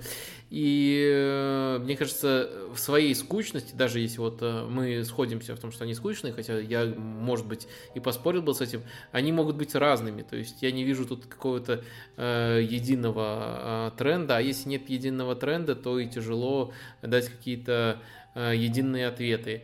Может быть, может быть, это, это связано с, с плотностью еще календаря, потому что доносились до меня такие сведения, что чуть ли не, чуть ли не через э, соперника готовятся. Вот сейчас э, некоторые команды, то есть э, на одного соперника пропускают плотную тактическую подготовку, на следующего готовятся. Может быть, с этим связано, но в целом, эм, почему это тоже, я говорю, в таких категориях, как может быть, очень неуверенно, потому что я на поле этого не вижу, не, не вижу, чтобы там были какие-то супер упрощения футбола, чтобы совсем не было тактики, наоборот, наоборот, она присутствует, э, и каких-то невероятных именно однотипных перестраховок, что все начали э, делать этот прием, и этот прием убивает футбол, этого я тоже не вижу. Так что, э, не знаю, я пока не готов это признать трендом. Мне кажется, даже если мы называем матчи скучными, они скучны по-своему, как написал бы Достоевский, по-моему. Да, ну на самом деле у меня совет для тех, кому подобные матчи не, кажутся скучными, просто надо смотреть на скорости X2. И тогда все будет нормально. Слушай, да нет, скучно в плане чего? Ну, давайте, э, конечно же, я, я прекрасно согласен с вами, то есть, но здесь такой момент есть. Скучный, ну, в общем понимании, матч скучный, когда там нет голов. То есть, э, не бывает скучных 4-4, грубо говоря. Скучно, я имею в виду, что вот 0-0, команды очень закрыты, редко нападают, атакуют друг друга. Вот я это говорил в понятии скучный матч. Но когда мы разбираем матч, пересматриваем... Знаешь, э, ну, это это немножко неосмотрительно, потому что вот э, у меня вот иногда тоже есть такой защитный механизм. Э, как ты заметил, я из категории тактики, в которой везде могу что-то рассмотреть. Да. И вот я помню отлично, как я к некоторым э, матчам, которые завершились 0-0, писал такие подводки. Да, ребята, я понимаю, что вам было скучно, но вот мы тут рассмотрели интригу, и там тра-та-та, тра-та-та. И вот люди приходили в комментариях, обычные болельщики, и начинали рассказывать, что там 0-0, но это не скучно скучно, зачем вообще вы, вот, вы пишете о том, что этот матч был скучным. То есть э, я считаю, что, во-первых, это не так просто, и не каждый 0-0 это скучно. Во-вторых, э, я считаю, что, может быть, э, вот сейчас мы к этому приходим, может быть, так было всегда, но уровень болельщика среднего уже достиг, скажем, той отметки, когда они способны это распознать. То есть они, наоборот, приходят и говорят, зачем вы вот эти ярлыки навешиваете?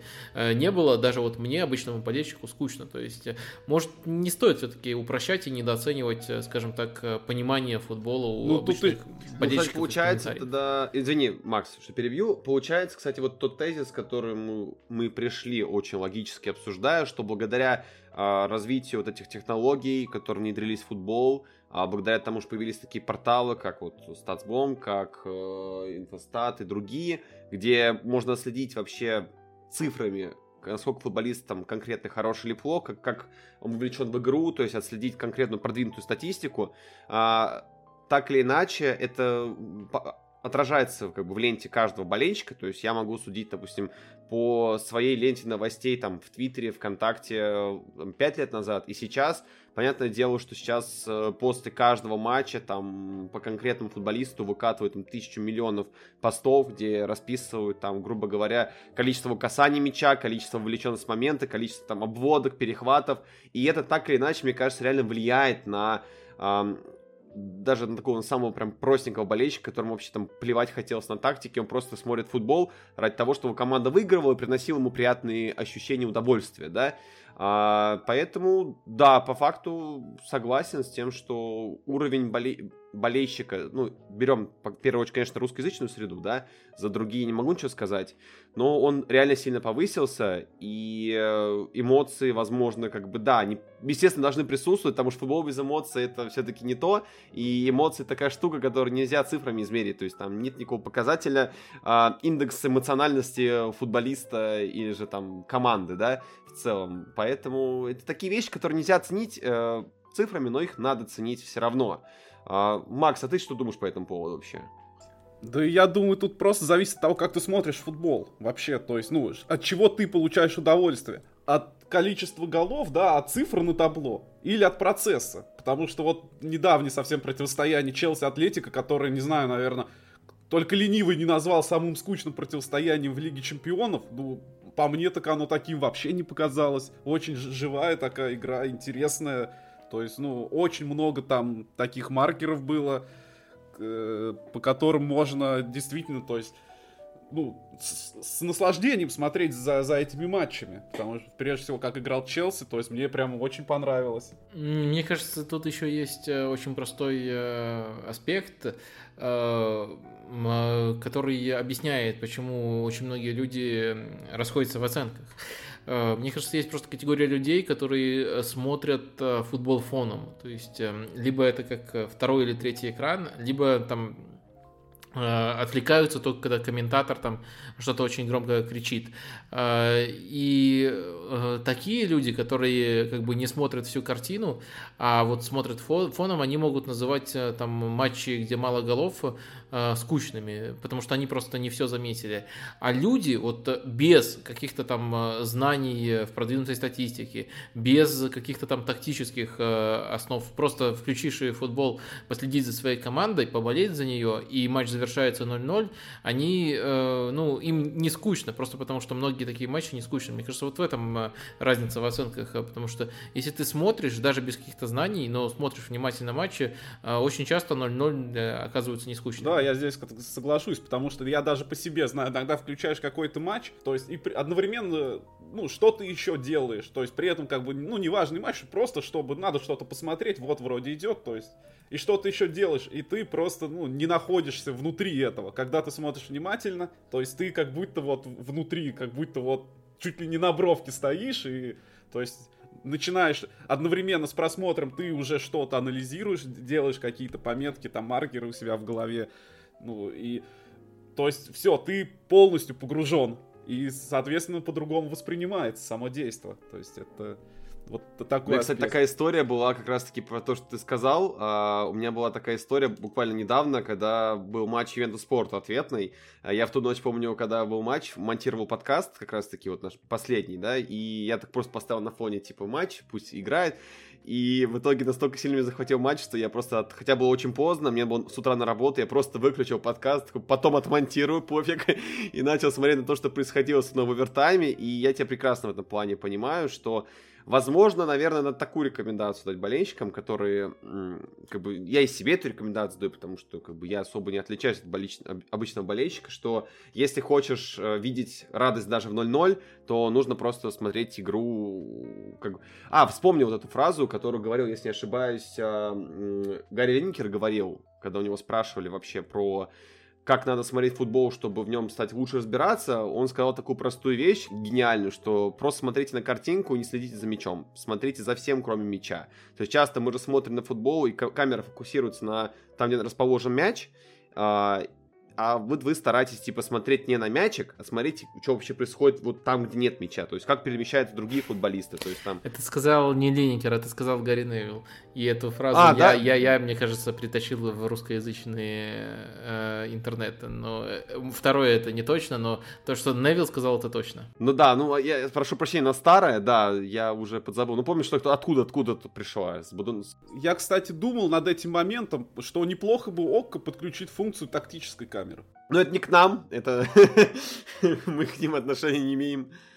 Ну, то есть иногда смотришь тоже такие, ну, как бы хочется, да, то есть такой, ну, и думаешь, блин, а что технически сложно или невозможно, да, просто переключиться на тактическую камеру.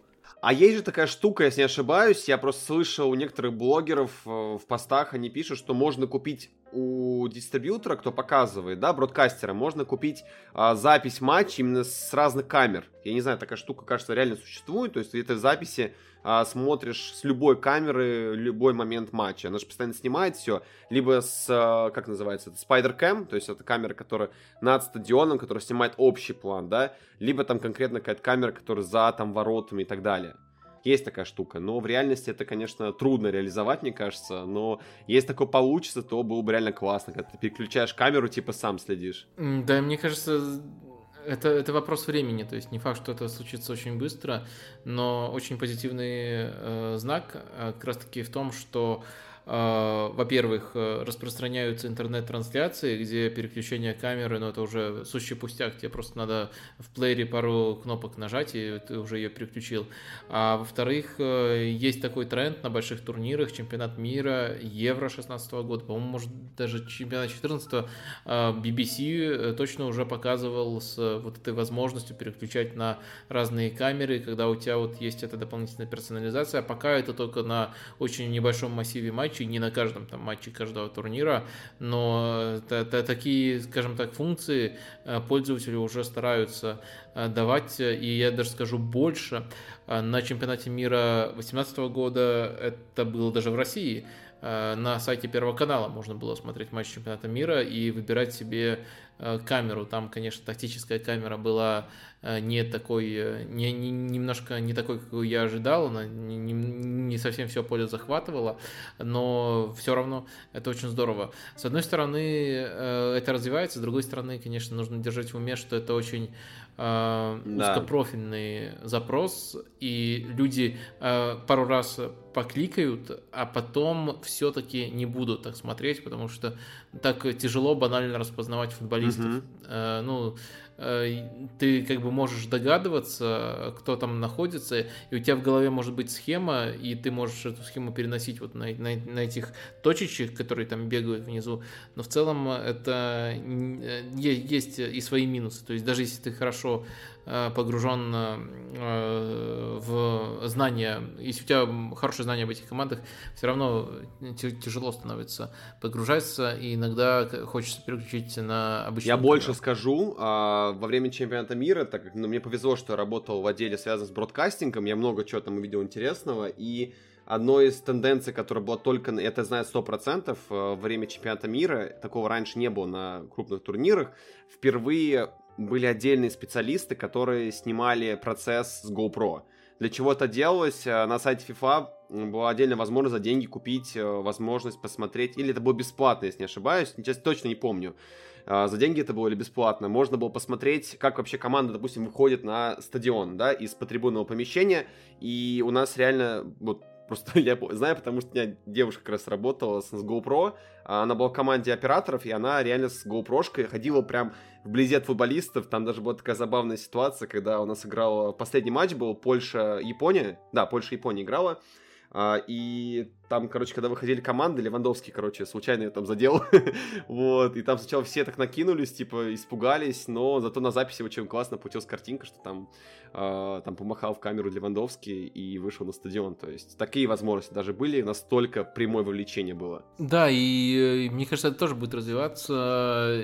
Один из следующих шагов, о чем я уже слышал, что некоторые лиги, там и Ла Лига, и АПЛ э, это рассматривают, это э, просмотр матча с глазами какой-то звезды.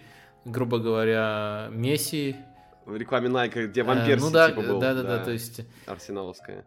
Так что я думаю, тут будет много новых мелочей приятных.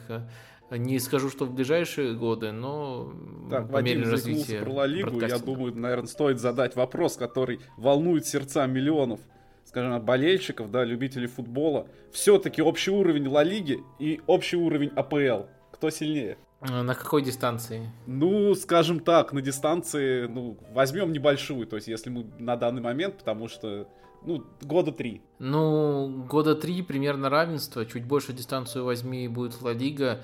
А тут э, ты, конечно, немножко меня подставляешь, потому что я пришел в подкаст про Англию, хотя я всегда отвечаю, что для меня, э, я, я э, отвечаю вот двумя вещами. Во-первых, у нас нет четкого способа проверить, это будет субъективно. Мой ответ, ваш ответ, ответ там человека, который считает Бундеслигу или серию ну, А лучше. Дело, да, да. Не, нет способа объективного проверить, именно чтобы сравнить все 20 команд Еврокубки это, где, кстати, преимущество до сих пор у Ла Лиги, это не объективный способ. То есть я, я за Ла Лигу, но я не, не, не могу сказать, что у меня есть хороший аргумент. Это э, Еврокубки, э, которые там, если брать коэффициенты, вот за там, 5 лет они, по-моему, считаются, там они еще до сих пор лидируют. Э, но э, это все равно не уровень э, всех 20 команд.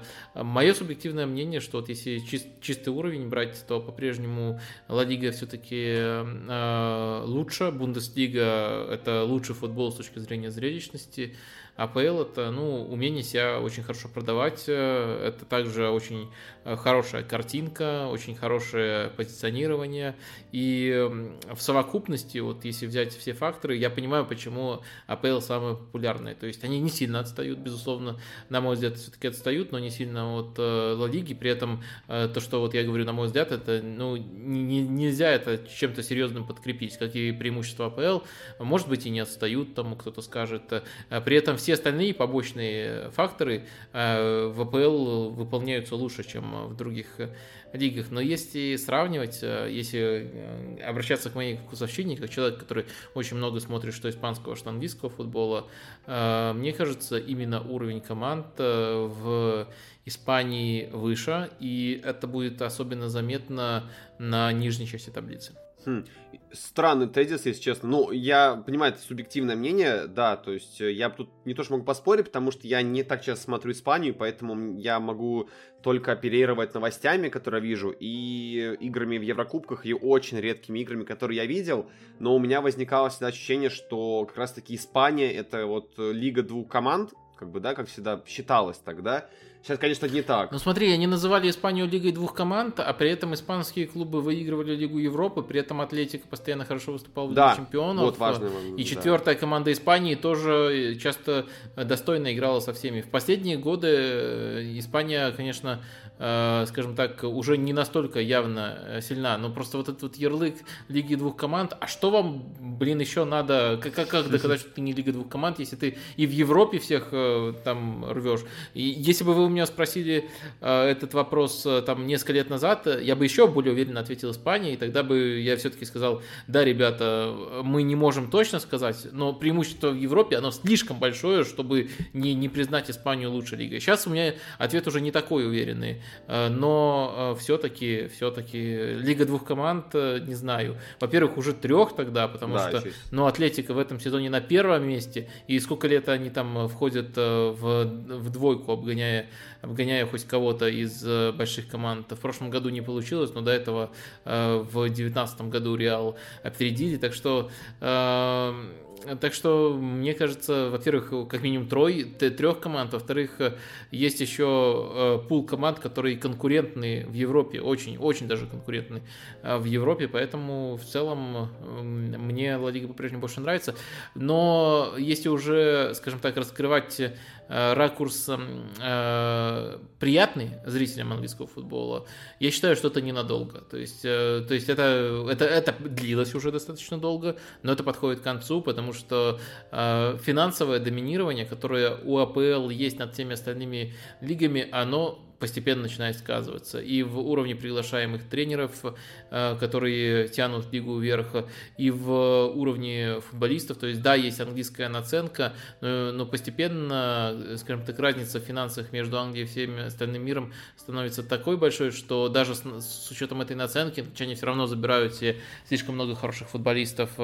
Ну и э, важно еще сопоставить как э, коронавирус отразился на всех э, клубах, и, безусловно, английские клубы тоже пострадали. Но если мы возьмем, э, как сильно кто пострадал, то на континенте это влияние сказывается еще сильнее.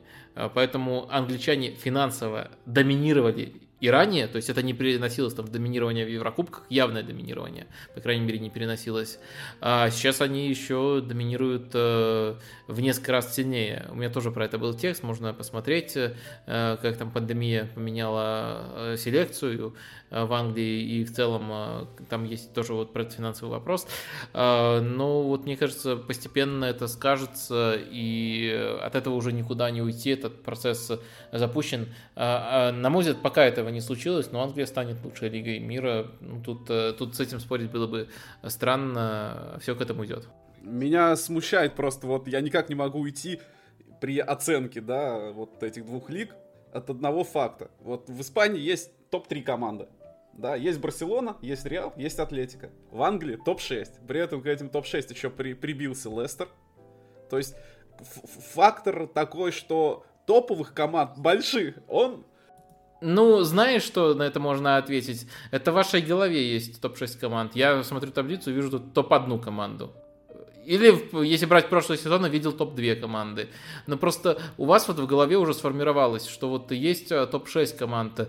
Да, финансово эти топ-6 команд выделяются, но на поле это не всегда так. И то есть, если Реал и Барселона в начале десятых выигрывали лигу, э, точнее, Барселона выигрывала, Реал преследовал, и у них был отрыв, э, но тогда же мы видели, что эти команды превосходят не только испанские команды, мы видели, что они превосходят и континентальные команды тоже очень значительно. То, то есть, мне кажется, что можно оставаться очень сильной лигой, даже когда, грубо говоря, есть одна команда, которая всех выносит.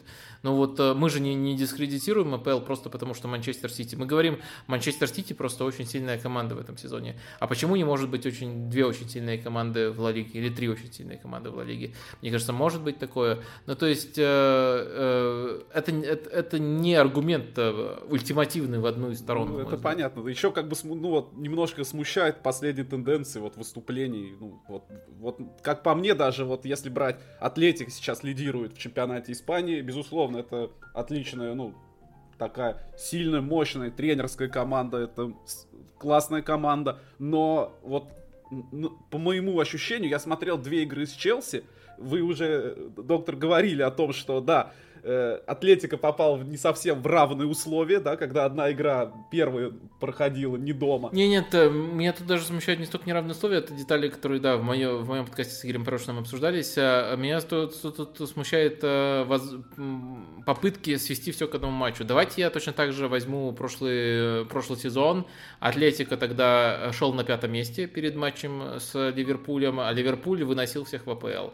Атлетику тоже, там есть побочные факторы, не, все, не совсем по делу, но все-таки проходит Ливерпуль. И я с таким же успехом могу заявить, вот, смотрите, это уровень. Пятая команда, а на деле это ничего не означает. Это просто про- конкретное противостояние. То есть то, что вот эти вот аргументы, пятая команда этой страны вынесла третью команду этой страны, ну, для меня это такая фигня. Я согласен, честно. просто я говорю, что немножко как-то вот мне показалось, что Челси вот ну, прямо ну, на голову, наверное, посильнее был. Ну, из Барселоны как бы творится такое, что она отлетает там, там ну, Бавария, да, там и, и Тоттенхэм отгружает, но Барселона, Барселона, что как бы, сколько, 8 она запустила от Баварии?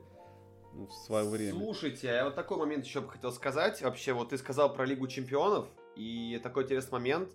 А, такой очень, очень кликбейтный вопрос, я согласен заранее, но Стоит ли нам ожидать в этом году повторения 2019 года, когда было два, ну, было два английских финала? В этом году, учитывая как раз-таки все те факторы, которые говорил Вадим, которые говорил ты, которые говорил я, а, увидим ли мы это вновь доминирование Англии на европейской арене? Либо же та же самая условная Бавария, о которой как бы, нельзя не говорить, исправит всю эту ситуацию, и мы такого не увидим. Хотя предпосылки хорошие есть. Ну, мне кажется, э, это сходится э, очень редко. То есть, чтобы все клубы были из одной страны в финалах, потому что вот у нас есть э, английский пример, это уникальная ситуация, я в тот год отдельно это э, разбирал, подчеркивал, насколько это редкое явление, я не думаю, что стоит прямо ожидать, что это повторится, что, скорее наоборот, вероятность выше того, что э, кто-то все-таки не дойдет, какая-то деталь сойдется не в пользу Англии, потому что даже когда вот Испания несколько сезонов подряд доминировала еще сильнее, чем Англия, и там и отрыв у них был, и просто вот совокупное количество очков, набранное за сезон в таблице коэффициентов было больше, чем в английский суперсезон. А даже вот в эти сезоны у испанцев не сходилось. Потому что помимо того, что должны быть очень сильные команды, у Англии сейчас есть очень сильные команды, и в том и в другом Еврокубке должно еще сойтись.